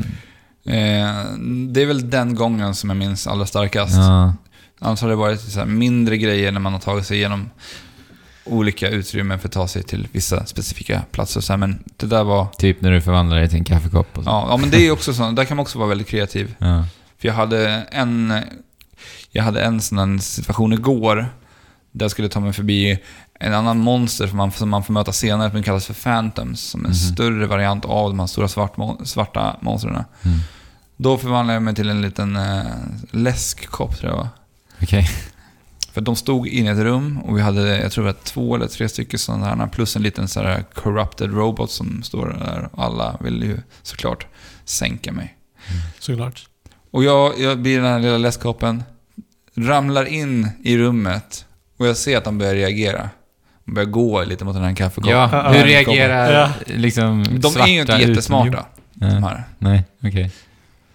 De är ju, ja, men jag rullar på den här, men de kommer i alla fall på att ja, men det är någonting i den där. Mm. Okej. Och jag rullar, rullar snabbare, rullar snabbare. Och sen så släpper jag den där och då, de börjar jaga mig. Så hoppar jag ner för en lång, lång trappa och bara faller rakt ner och springer för livet. Ja. För jag hade... Det var en jobbig situation liksom, för jag hade slut ja, på du bara vapen. tog dig ur situationen. Ja, jag hade slut på vapen, jag hade ingen ammunition till någonting. Ja, ja. Det enda jag kunde vara, göra då var antingen att, att backtracka Ja, till en sån maskin där jag kan crafta nya ammo. Ja, Eller så var det att försöka göra det här rycket, ja. ruschet. Mhm. Och jag valde att ruscha där. ja, coolt.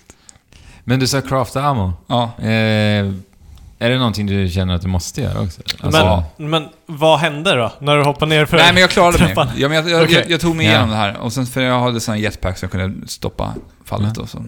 Grattis. Det lät, det lät lite, eller det var lite som en historia. Jag satt där och bara väntade på... Ja, okej. Nej, jag, jag förstod det som att han bara klarade sig ur situationen. Okej. Ja, jag bara skulle ta mig igenom. Ja. Ammo finns det inte hur mycket som helst av längs banorna. Så det måste man faktiskt eh, crafta, upplever jag. Mm. Men det beror lite på hur man vill spela det också. För att du har ju möjligheten i de här neuromods att kunna levela upp din stealth också.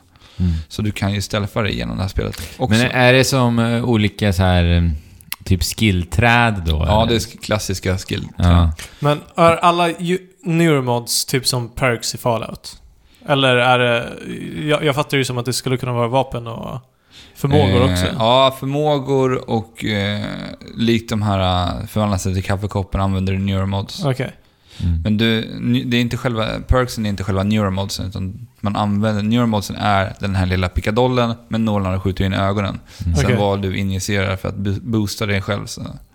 Okej, Ja. så att du injicerar dig liksom hela tiden? Ja, Med- alltså det är det man... Med en valuta då? Ja, och det, Ja. valutan är det här som kallas för neuromods. Ah, ja, Okej. jag förstår. Ja. Nej, men jag tycker att Prey är eh, hittills riktigt, riktigt spännande. Gör mycket häftiga saker, men vi får till och med bege oss utanför rymdbasen. Och det kan vi använda som en plats för att föra sig mellan olika sektioner på rymdbasen. Är det så här anti-grav Ja, zones och grejer? ja, Är det så? ja. Och så kan vi åka utanför och titta på hela den här rymdbasen utifrån rymden. Mm. Och det är häftigt. Det finns mycket att leta och det finns eh, otroligt mycket gömda saker överallt. Vi kan Mm. hitta sån här re- recept på crafting, det är vapen så vi kan crafta dem Mm. i en mail. Så man ska alltid, alltid kolla i datorerna så man går förbi. Även om man inte behöver läsa dem så kan man gå in och trycka på mailet. Du får all info Men du känns behöver. de välbehövliga? Känns det som att yes, nu hittade jag någonting. Jag blev belönad för mitt utforskande. Ja, jag kände det. Jag fick eh, receptet för att kunna crafta medkits. Ja, Det känns ändå skönt att kunna göra det när ja. man ska ge sig ut. Coolt. Men vad, hur brukar liksom sidouppdragen se ut? Vad är det man gör? Ja, Är det kul? ja alltså jag, jag tycker ju det. Just för att jag får lära mig mer om eh, historien. Ja. Helt plötsligt dyker en robot upp som presenterar sig som... Det här är också ett väldigt tidigt sidouppdrag. Som presenterar sig som December. Mm. Och han säger raka motsatsen till det som till exempel January säger. Mm, okej. För January har en tanke på vad du ska göra på den här rymdbasen. Mm. Och han försöker vägleda dig dit. December kommer och bara slår ner allting. Och du spelar som den här helt ovetandes Morgan. Mhm. Och det är klart att du vill veta vad det är som... Vad vill Du, December? är, du är lika ovetande. Ja, jag är som lika spelare. ovetande. Och det är där, därför, det är det där som motiverar mig till uppdragen. Mm. Okej. Men det är typ inga, alltså det känns inte trött design, liksom Fetch Quest. Nej, alltså det... Är de på, vägen sättet. också ofta? Eller Hur Ja, designas de, det? de har någonting längs eh, spelets Det är ju skönt. Och det Mm. känns som att de är natur, en naturlig del av världen. Ja, det tycker jag absolut. Mm. Det är ju så här, vi har en, en rymdbas där majoriteten av alla människor har blivit utplånade. Jag har ju fortfarande inte kommit i kontakt med en människa. Mm. Och det är det här som är så spännande också. Mm. Där jag får höra, där jag får kontakta mig. När jag kommer i kontakt med människor, då vill jag veta vart är de? Vart befinner de sig på den här rymdbasen? Mm. Jag vill ju veta sånt. Men eh, hur känns fienderna då? För att alltså det enda jag har sett när jag tittar på Prey, det är just de här Mimics och Phantom och vad de nu kallas. Svarta, Ja, typ eh, moln. Ja. Monster nästan. ja men som svarta, kläggiga figurer. Ja, alltså känns de roliga? Hur är variationen? Liksom? Den är ganska så bra, Okej? tycker jag. För att det är olika varianter av de här svarta... Ja, det är många olika varianter och de fungerar olika och alla har olika svagheter. Mm. Så sp- spelmekaniskt blir de roliga också? Liksom, Ja, det tycker jag. leka med. Men eh, är det några fler än dem, eller? Eller är det bara svarta moln som rör sig? Det finns lite andra Ja. också. Trevligt, trevligt. Men du sa att varje gång man injicerar en uh, neuromod så tappar man minnet. Mm. Gör den här karaktären det varje gång du ska förvandla men dig sen- till en? Ja, som jag har förstått det så ska man göra det, men som att du som spelare vet. Ja. Okej. Hur, ja, det blir spännande att se hur de eh, knyter ihop det. För att han måste ju vara så jädra förvirrad. Mm. I slutet Hela av spelet. tiden. Men det, det är intressant för det, de, de nämnde lite så här i sidouppdragen och jag fick höra igår, då var det någon som, via en audiolog som man lärde sig lite mer om de här neuromodsen. Då fick man höra någon som pratade om eh, att de hade alltid drömt om att vilja bli en musiker. Mhm. Ja. Och eh, genom de här neuromods så kunde hon Nej. injicera sig själv Vilket fusk. med att lära sig musik. Så dagen efter det här så kunde hon liksom spela felfri. Jag tror det var gitarr hon spelade. Okej. De berättade att hon var så lycklig över att nu kan hon spela gitarr. Men hon jävla hade skit. glömt hela sin familj och sina vänner. Och, Ja, ja det är märkligt det där. det var sorgligt. Ja, verkligen. Men det en hade hon säkert- filosofisk fråga det där. Ja. Mm. Mm. Men vad gör du inte för att för kunskaperna? ja. Jag har spelat gitarr i tio år liksom. Ja, tänk om du hade kunnat injicera Ja. det där. Wipat din barndom. Precis. Ja. Men du var duktig, kunde bli jäkligt duktig på Ja, gitarr. men då, då ska man ju se till att väldigt tidigt injicera sig med väldigt, väldigt många. Ja, Ja. Så att man Ja. blir väldigt bra. Och sen så bygger man egna nya Men då minnen. har man ju för sig inga... Då kan du ju inte tänka, du har inget medvetande på det sättet. När du är väldigt, väldigt ung. Nej. Nej. men det är ju upp till föräldrarna att se till Ja, exakt. att fixa. Så, så Vid födseln. Det blir Mm. som att klippa navelsträngen liksom. Ja, vilken typ av Att unge vaccinera ska sig. Alla unga vaccinerar sig ju. Så då Ja. kör man lite neuromods i ögat också. Mm. Mm. Så får man bestämma vilken unge man vill ha. Ja men precis. Ska de bli musiker eller fotbollsproffs eller? Eller alltihop. Och alltså, ju, ju flera du tar desto mera kostar det. Ja. Men känns det Prey, Alex? Känns det liksom Metroid-eskt på något vis? eller? Delvis skulle jag säga. Ja. Jag, jag tycker att det påminner, alltså vissa gånger så känns det väldigt mycket som Alien Isolation. För att Ja, det är väldigt skrämmande vissa gånger. Vi har ju de här Mimics-figurerna. Mm. De kan alltså ju ta formen som vilka objekt som helst i din omgivning. Mm. Så man, mm, till en början är man alltid, går man alltid lite på tårna, för man vet aldrig Ja, när de hoppar det. upp rakt i ansiktet på dig. Ja, bra, bra idé alltså. Men hur är atmosfären? Den måste ju bidra en del kanske. Ja, eh, musiken i det här spelet är så fruktansvärt bra. Det är, Det är Mick, så Oj. sjukt stämningsfull. det är Mick Goron som gör soundtracket. Och han har gjort... Doom förra året. Ah, okej. Mm. Ja, det, är, det är så sjukt bra och vältajmat med musiken och stämningen och ljuddesignen. Och Mm. det, det bidrar så otroligt Det, det mycket känns till... ju nästan behövligt. De Ja. måste ju ha lagt ner mycket kärlek på den, Mm. i den biten känns det. Mm. Ja, men det har de verkligen gjort. Och där sätter de det, allt. Då har de lyckats, vad kul. Men eh, jag kommer fortsätta spela Prey. Jag tycker att det är skitroligt än så Jag är länge. faktiskt väldigt sugen på det här spelet faktiskt. Ja, det, det låter ju verkligen jätteintressant. Ja, det gör det. Det känns som att det är ett spel jag måste klara av innan årets slut. Ja. Mm, det här var ett av spelen som jag såg fram emot mesta året och hittills tycker jag verkligen att det har levererat Mm. på det jag önskade. Mm. Coolt. Är det en Goti-kandidat tror du? Ja, hittills är det absolut. Ja. För jag menar, det, vi har ju inte så många spel spelade än så länge det här året. Nej. Men jag återkommer till Prey. länge. Ett, slutgiltigt Ja, utlåtande. det kommer jag göra. Gjort. Kul att höra om Prey. Ska Inte vi- Pray for the Gods. Men eh, å andra sidan så är ju Pray for the Gods någonting som rekommenderar folk att titta in. Ja, Ja. det ser fruktansvärt eh, spännande ut alltså.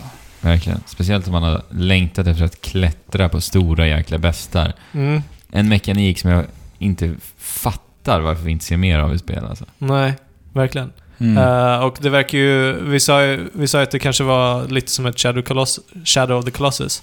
Men det verkar ju ändå göra mycket annorlunda också. Ja, precis. Lite mer typ så här RPG-action-moment i det. Och det är ju ett indiespel liksom. Ja. Men det Ja. känns tror- väldigt ambitiöst. Det känns ambitiöst. Ja. Väldigt ambitiöst faktiskt. Alltså, just 3D-spel som är indiespel brukar oftast kännas väldigt tafatt. Ja men verkligen makeshift. Ja. Liksom o, ofärdiga. Ja, precis. det är att de...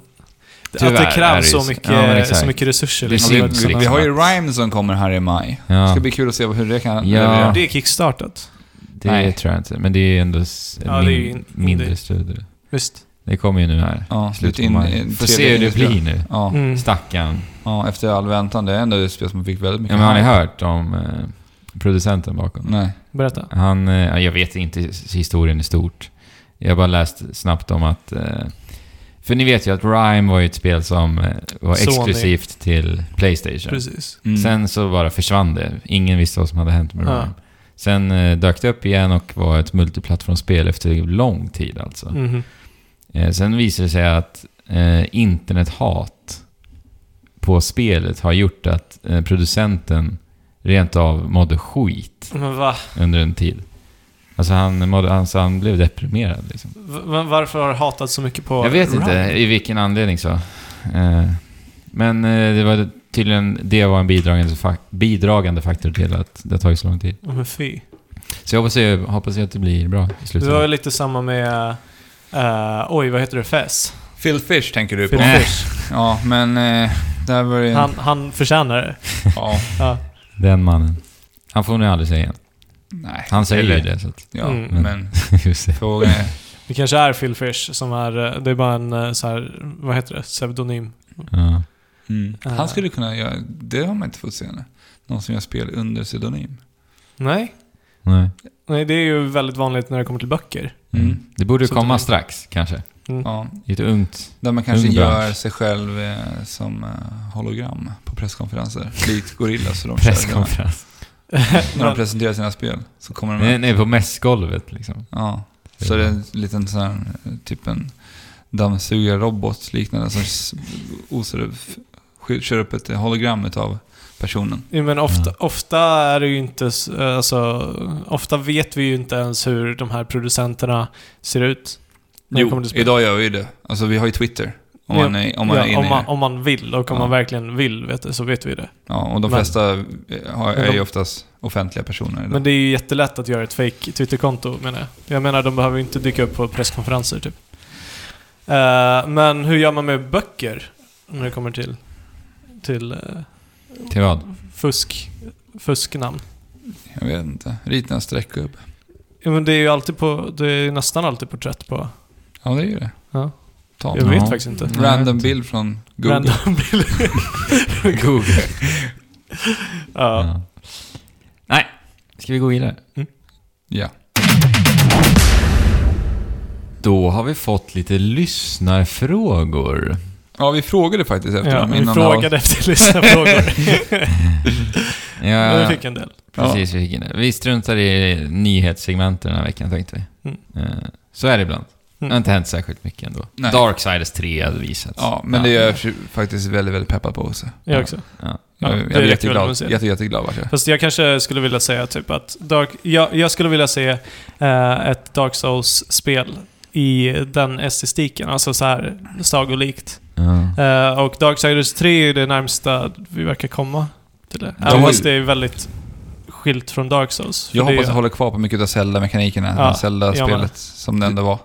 Ja, Spelade du ettan? Ja. Ja, du spelade också ettan Ja. Fabian. Ja. Jag tyckte Jag har om det ju inte jättemycket. spelat något. Rent estetiskt så ser det ju helt magiskt ut. Ja, verkligen. Det påminner lite om Blizzard faktiskt. Mm. Ja, men det, det har jag alltid gjort.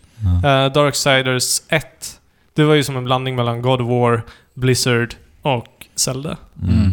Och Darksiders 3, eller Darksiders 1, man har spelat väl Häst, äh, Ja. for... Vad heter de? Hästarnas... äh, de, vad heter de på svenska? Ja, vad heter de? Jag vet inte. Horsemen of the Apocalypse Ja, yes. man ju. Precis. En Så att, Apokalypsens äh, ryttare, tror Ja. jag heter det. säkert så. Ja. Så att en 4, Darksiders 4 är ju oundviklig då. Ja. ja. Ettan spelade vi i War. Ja. Tvåan Death, Ja, och nu är det Wrath, va? Wrath, säkert. säkert. Det är en kvinnlig karaktär. ja. Eh, designen på henne är ju ganska... Alltså, jag, jag, Identitetslös tycker jag. eh, jag tycker den bara är väldigt ful. Ja, men det är så här, det känns som att nej, hon har jag sett många gånger förut, Ja. känner jag. Ja, säkert. Eh, men här ska de ju utforska de sju dödssynderna. Så att det verkar Det som att typ varje boss är en dödssynd. Och att Det göra det i en sån här liksom lekfull Design. design. Mm. Det, är- det är spännande. Mm. Ja, verkligen. Ja, jag är lite sugen. Nästa Mm. år kommer den. Jag blir ju lite sugen på att ta mig igenom eh, Darksiders 2 som jag har ligger Ja. inplastat där hemma nu. Jag blir sugen på att spela ettan faktiskt. Mm. faktiskt. Jag har ju det faktiskt till... eh, Det kan du ta i sommar. Tror ni att det håller idag? Ja, det tror Ja, jag. det tror jag. Eh, Jag tycker det var ett bra spel. Mm. Coolt. Kanske gör det. Ja. Jag har det också. Vart har jag det? Vet inte. Ja, vi skulle inte prata nyheter, men Nej. vi kunde inte undvika att prata Darksiders 3 såklart. Nej. Ja, När ska det komma nästa år? Det vet jag inte. Tror jag. Nej. Senare nästa år. Ja. vi får väl veta mer på E3. ja. Lyssna frågor. Mm. Eh, Tompak, Mm. 91, skriver så här. Kan ni idag njuta av ett dåligt spel för att ni har kul med det? Även om ni förstår medan ni spelar att spelet långt ifrån är perfekt. Eller rent generellt ett bra spel. Som exempel så gillar jag Final Fantasy 13 och Final Fantasy 15. Men jag ser bristerna, men jag har kul ändå med spelen. Eller har ni mantlat kritikerrollen för hårt? Oj! Skriver han. Det, det var ju väldigt, eh, vad heter det? Um, han nu antar han saker. Eh, kritikerrollen, mantlat den.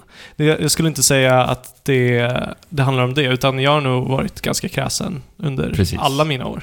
Det är samma för mig faktiskt. Eh, och vad gäller bristerna, så för mig så spelar det verkligen för roll vad det är för, För brister. brister.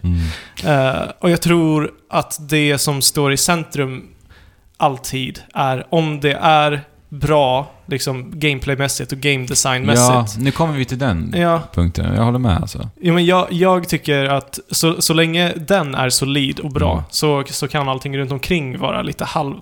Ja. Om, om det inte ska vara så, då måste storyn liksom vara av klass på, som The Last Mm, of Us. Precis. eh, och The Last Guardian Och The Last Guardian. faktiskt. Ja, är ett bra exempel precis. också. Ja, Mm, för att där har vi en ganska knackig spelmekanik Mm. i The Last Guardian. Och även The Last of Us, enligt mig. precis.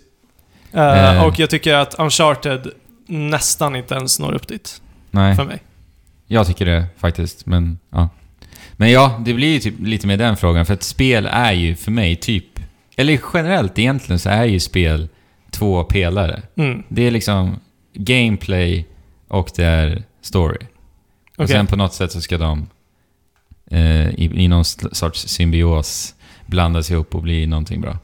Mm. Lite så. Jag tror väl alltså det finns, finns det många pelare Ja men det gör det att ta hänsyn till. Det är Eh, det. och det är ju det som är så svårt med spel, Ja, att det är det, det. är så många Sen beror det spelare på som vad måste... för typ av spel det är Ja. också, så Så förstås. att det, det är jättesvårt. Men kan vi uppskatta att spela eh, spel? Det var ju frågan. Ja. Ja, Eh. alltså det är ju jättesvårt. Och, alltså, nu, jag, jag tänker ju bara på... uh, jag tänker ju på det senaste spelet som jag tyckte var dåligt. Mm. Mm. Och det är ju Snake Pass. Mm. Mm. Och det spelet kan jag ju inte spela och ha kul med heller. Nej. Jag har ju försökt efteråt. För jag tänkte så här, var jag lite för hård mot det där spelet? Mm. Men jag kan inte, jag har inte kul med det här spelet. Det, Nej. det har jag inte. Jag klarade ju av det. Ja, Ja. jag förstår inte hur du gjorde. Jo men hade du kul? Alltså för att jag har också i, i poddens eh, syfte kört spel även fast jag inte hade spelat vidare på dem Ja. innan. Och jag har alltid varit så att eh, när, om jag har köpt ett spel som jag inte tycker är kul så har jag inte spelat Mm. ut det. Då har jag samlat damm istället. Faktiskt. Hade jag, hade jag inte haft podcasten så är jag osäker på om jag hade spelat klart Persona 5. Mm, Faktiskt.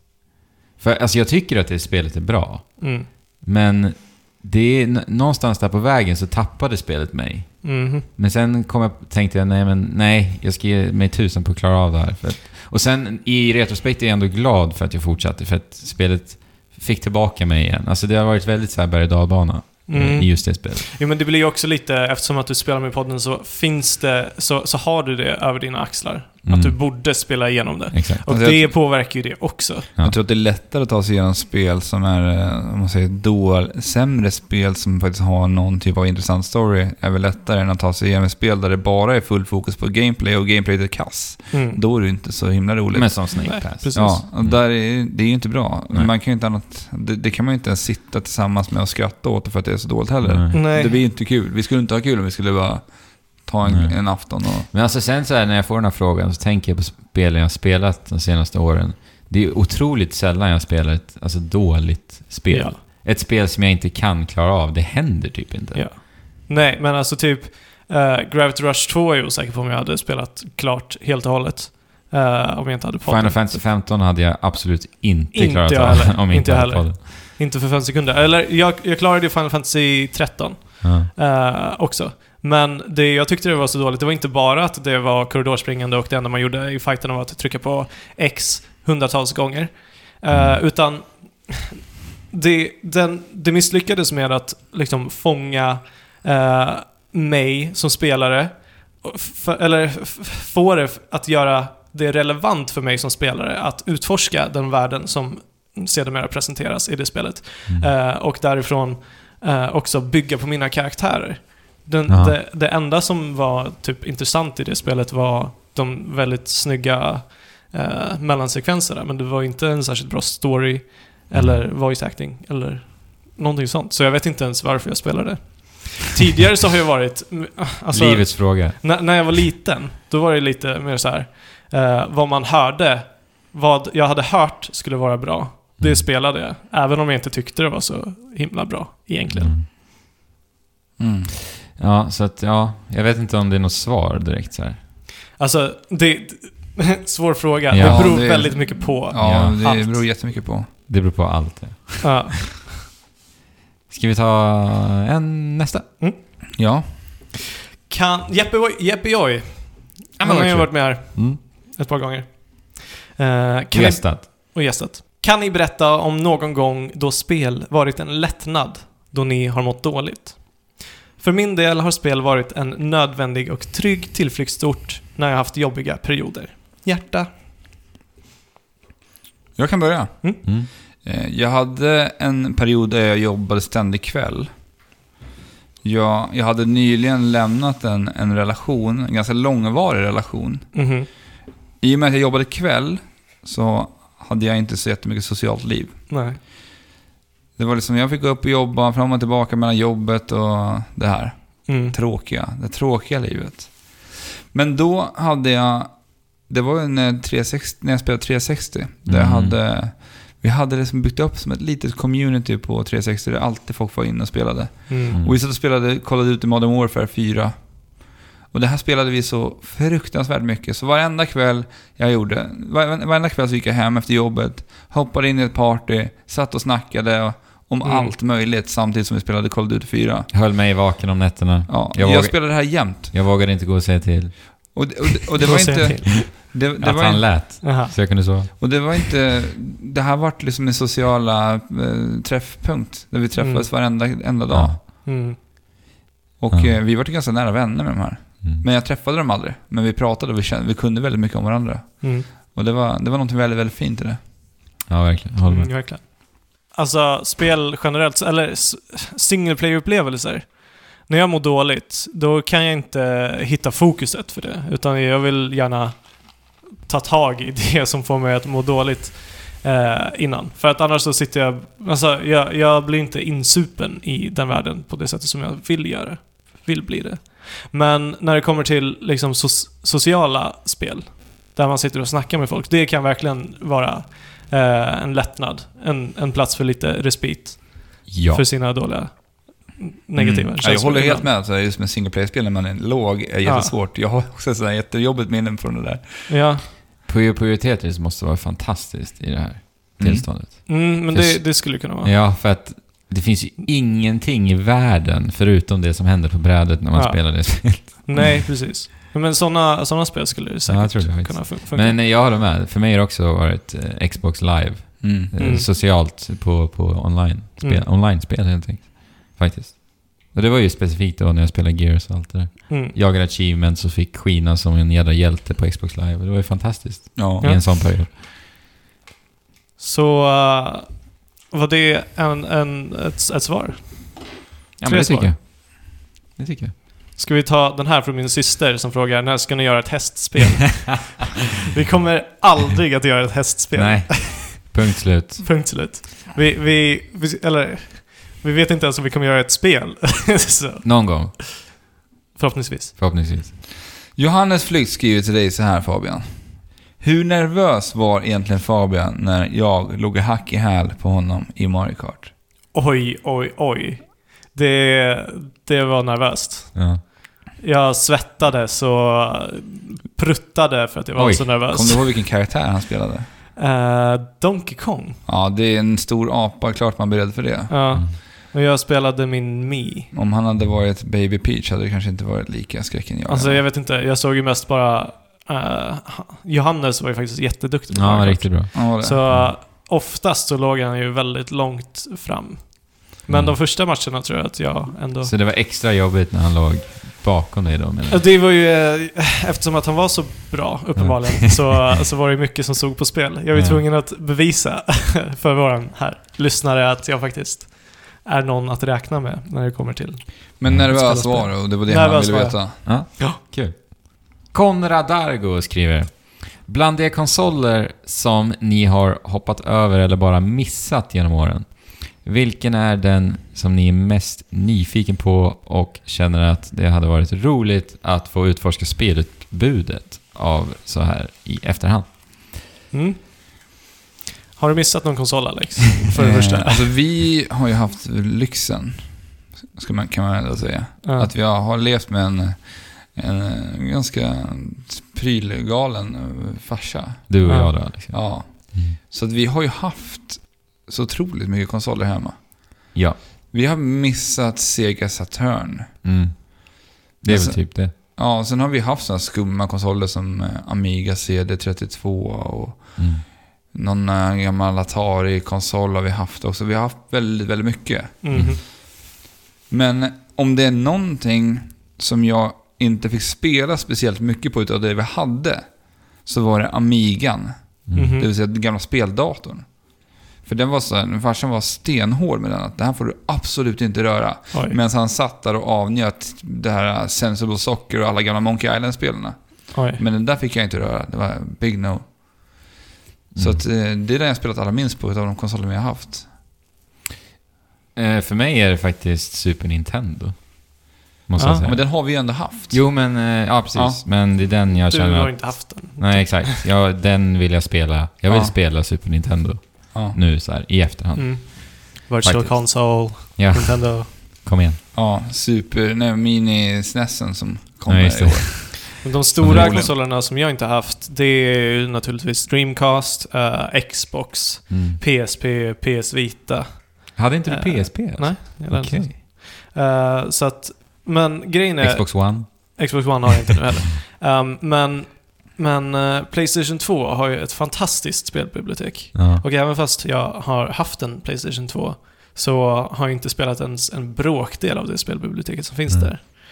Eh, och jag vet inte hur, hur väl de står sig idag. Många av de eh, pärlorna som Nej. finns där. det är lite det- lyxen med just Super Nintendo, för de spelen verkar ju ändå faktiskt hålla. Ja, precis. Playstation 1. var det inte Nej, fy. Men, eh, det kan Men du sa Dreamcast där. Dreamcast, var du inte sugen på att eh, titta lite vad som fanns där? För det är en konsol som jag tycker var väldigt underskattad. För Jag det finns med. väldigt Säkert. många bortglömda... Men det är typ, det jag kan tänka mig är typ Jet Set Radio och Skies of Arcadia. Men jag vet inte, det var väl inte ens exklusiva titlar? Jo, det var det Ja, för sin tid. Skies of Arcadia Ja. kom ju till GameCube. Ja, Ja. men det var ju exklusivt då. För sin tid, Ja. Mm. Ja. Nej, men jag måste nog säga... Vi, hur står sig PSP och PS Vitan? Alltså, när det kommer till de här obskyra pärlorna. Jag vet inte. Jag har ingen aning faktiskt. För att man, man hör ju mycket att PSP i alla fall var väldigt bra för att, att ha som man har eh, eh, switchen idag. PSP'n? PSP. Var det inte det? Eller var det, är det PS Vita? Ja, Ja, för att det är indie-utbudet just. Mm, Det är det. Mm.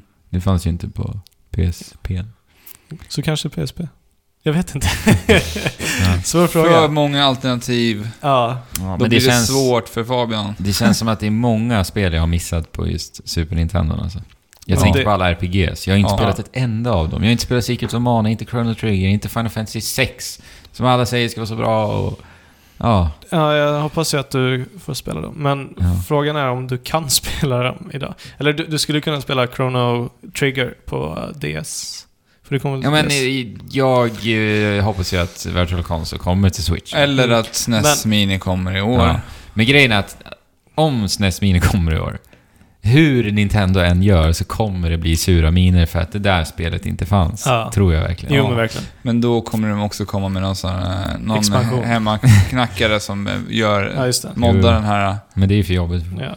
Raspberry Pi. Ja, om de gjorde någon enkel soft-mod-variant på eh, NES Mini så att Okej. du kunde ladda in massa extra spel. Ja, okej. Utan att behöva mixa det med någon extra Raspberry Pi. På något sätt fixar de det här. Men skulle, om du hade möjligheten att spela Final Fantasy 6 och Secret of Mana och Chrono Trigger idag, skulle du göra det? Final Fantasy 6 just är jag lite sugen på faktiskt. För jag har hört att uh, storyn ska vara alldeles briljant. Alldeles briljant. Ja.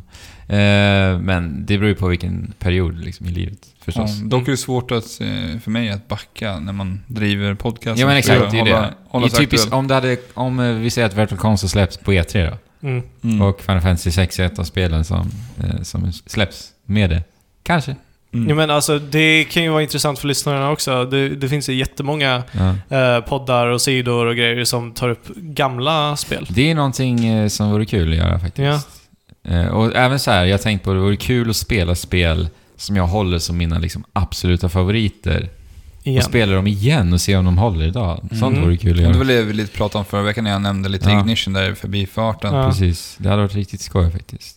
För att det är så här, egentligen konstigt att säga att Ja men för mig till exempel, Metroid Prime, det är ett av de bästa spelen jag har spelat. Bara, ja, det var ju det då, men det vore ju väldigt kul att se om det håller sig. Ja, för då kan du ju uppdatera det lite Ja, också. exakt. För då kanske det inte kommer vara ett av mina favoritspel längre. Nej. Fast det är ju fortfarande, som vi säger, Minnet. då, då Ja, var det minnet. riktigt... Då var det så bra. Det är ju en fråga i sig. Ja. är, är det berättigat att vara ett favoritspel om det inte håller ja, men det tycker jag. För att Ja, spel, det det. spelen utvecklas ju hela tiden. Ja, Men förstås. den stora, det stora, den stora problematiken är ju att det alltid kommer spel snabbare än vad man kan spela spelen. Ja. Mm. Alltså, om inte det är AAA-titlar så Alltså, är det det är ju- Det indie-titlar är som ju är därför vi gör den här podcasten. va?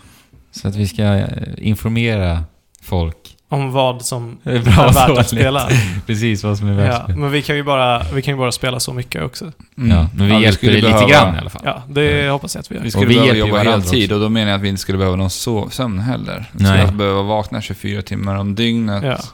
Ja. varje dag året om. Men det är faktiskt härligt att vi sitter och gör det här för varandra också. Ja. För till exempel Horizon Zero Dawn. Mm. Ett spel som jag så, "Åh, vill spela det. äh." Mm. Men sen eh, pratar jag ju med dig Fabian. Mm. Och då känner jag ju, jag, jag har dragit slutsatsen att nej, jag behöver inte spela det liksom. Ja. Mm. Så det, Ja. det är skönt. Men det är också jobbigt när Alex kommer här och säger Prey, det är ett skitbra spel. Ja. Och då, om vi ska spela, om du och jag ska spela Prey nu också, då har vi ingenting att bidra med i podcasten. Nej. Nej, det där är ju... eh, Den eviga. Lite bökigt Ja. Och om du vill spela The Surge också. Ja, liksom. Nu får ni lite Nej. behind the scenes exclusive material här. Vadå då? Ja, men det Lyssna blir det alltså. nu. Ja. När vi Ja, berättar hur, hur vi jobbar. Men Ja. så är det verkligen. Så Mm. är det faktiskt. Ja. Det har varit ett avsnitt den här veckan också. Ja. Avsnitt 92. 92. Åtta avsnitt kvar och vi har inte ens planerat avsnitt inte? 100. Nähä. Okej. Har ni gjort det? Nej. Utan ja. min vetskap? Ja, ja. Aha. Blir det en överraskning för mig också? Vi får se. Nej, men det blir kul. Eh, avsnitt 100 blir ju dock efter sommaren.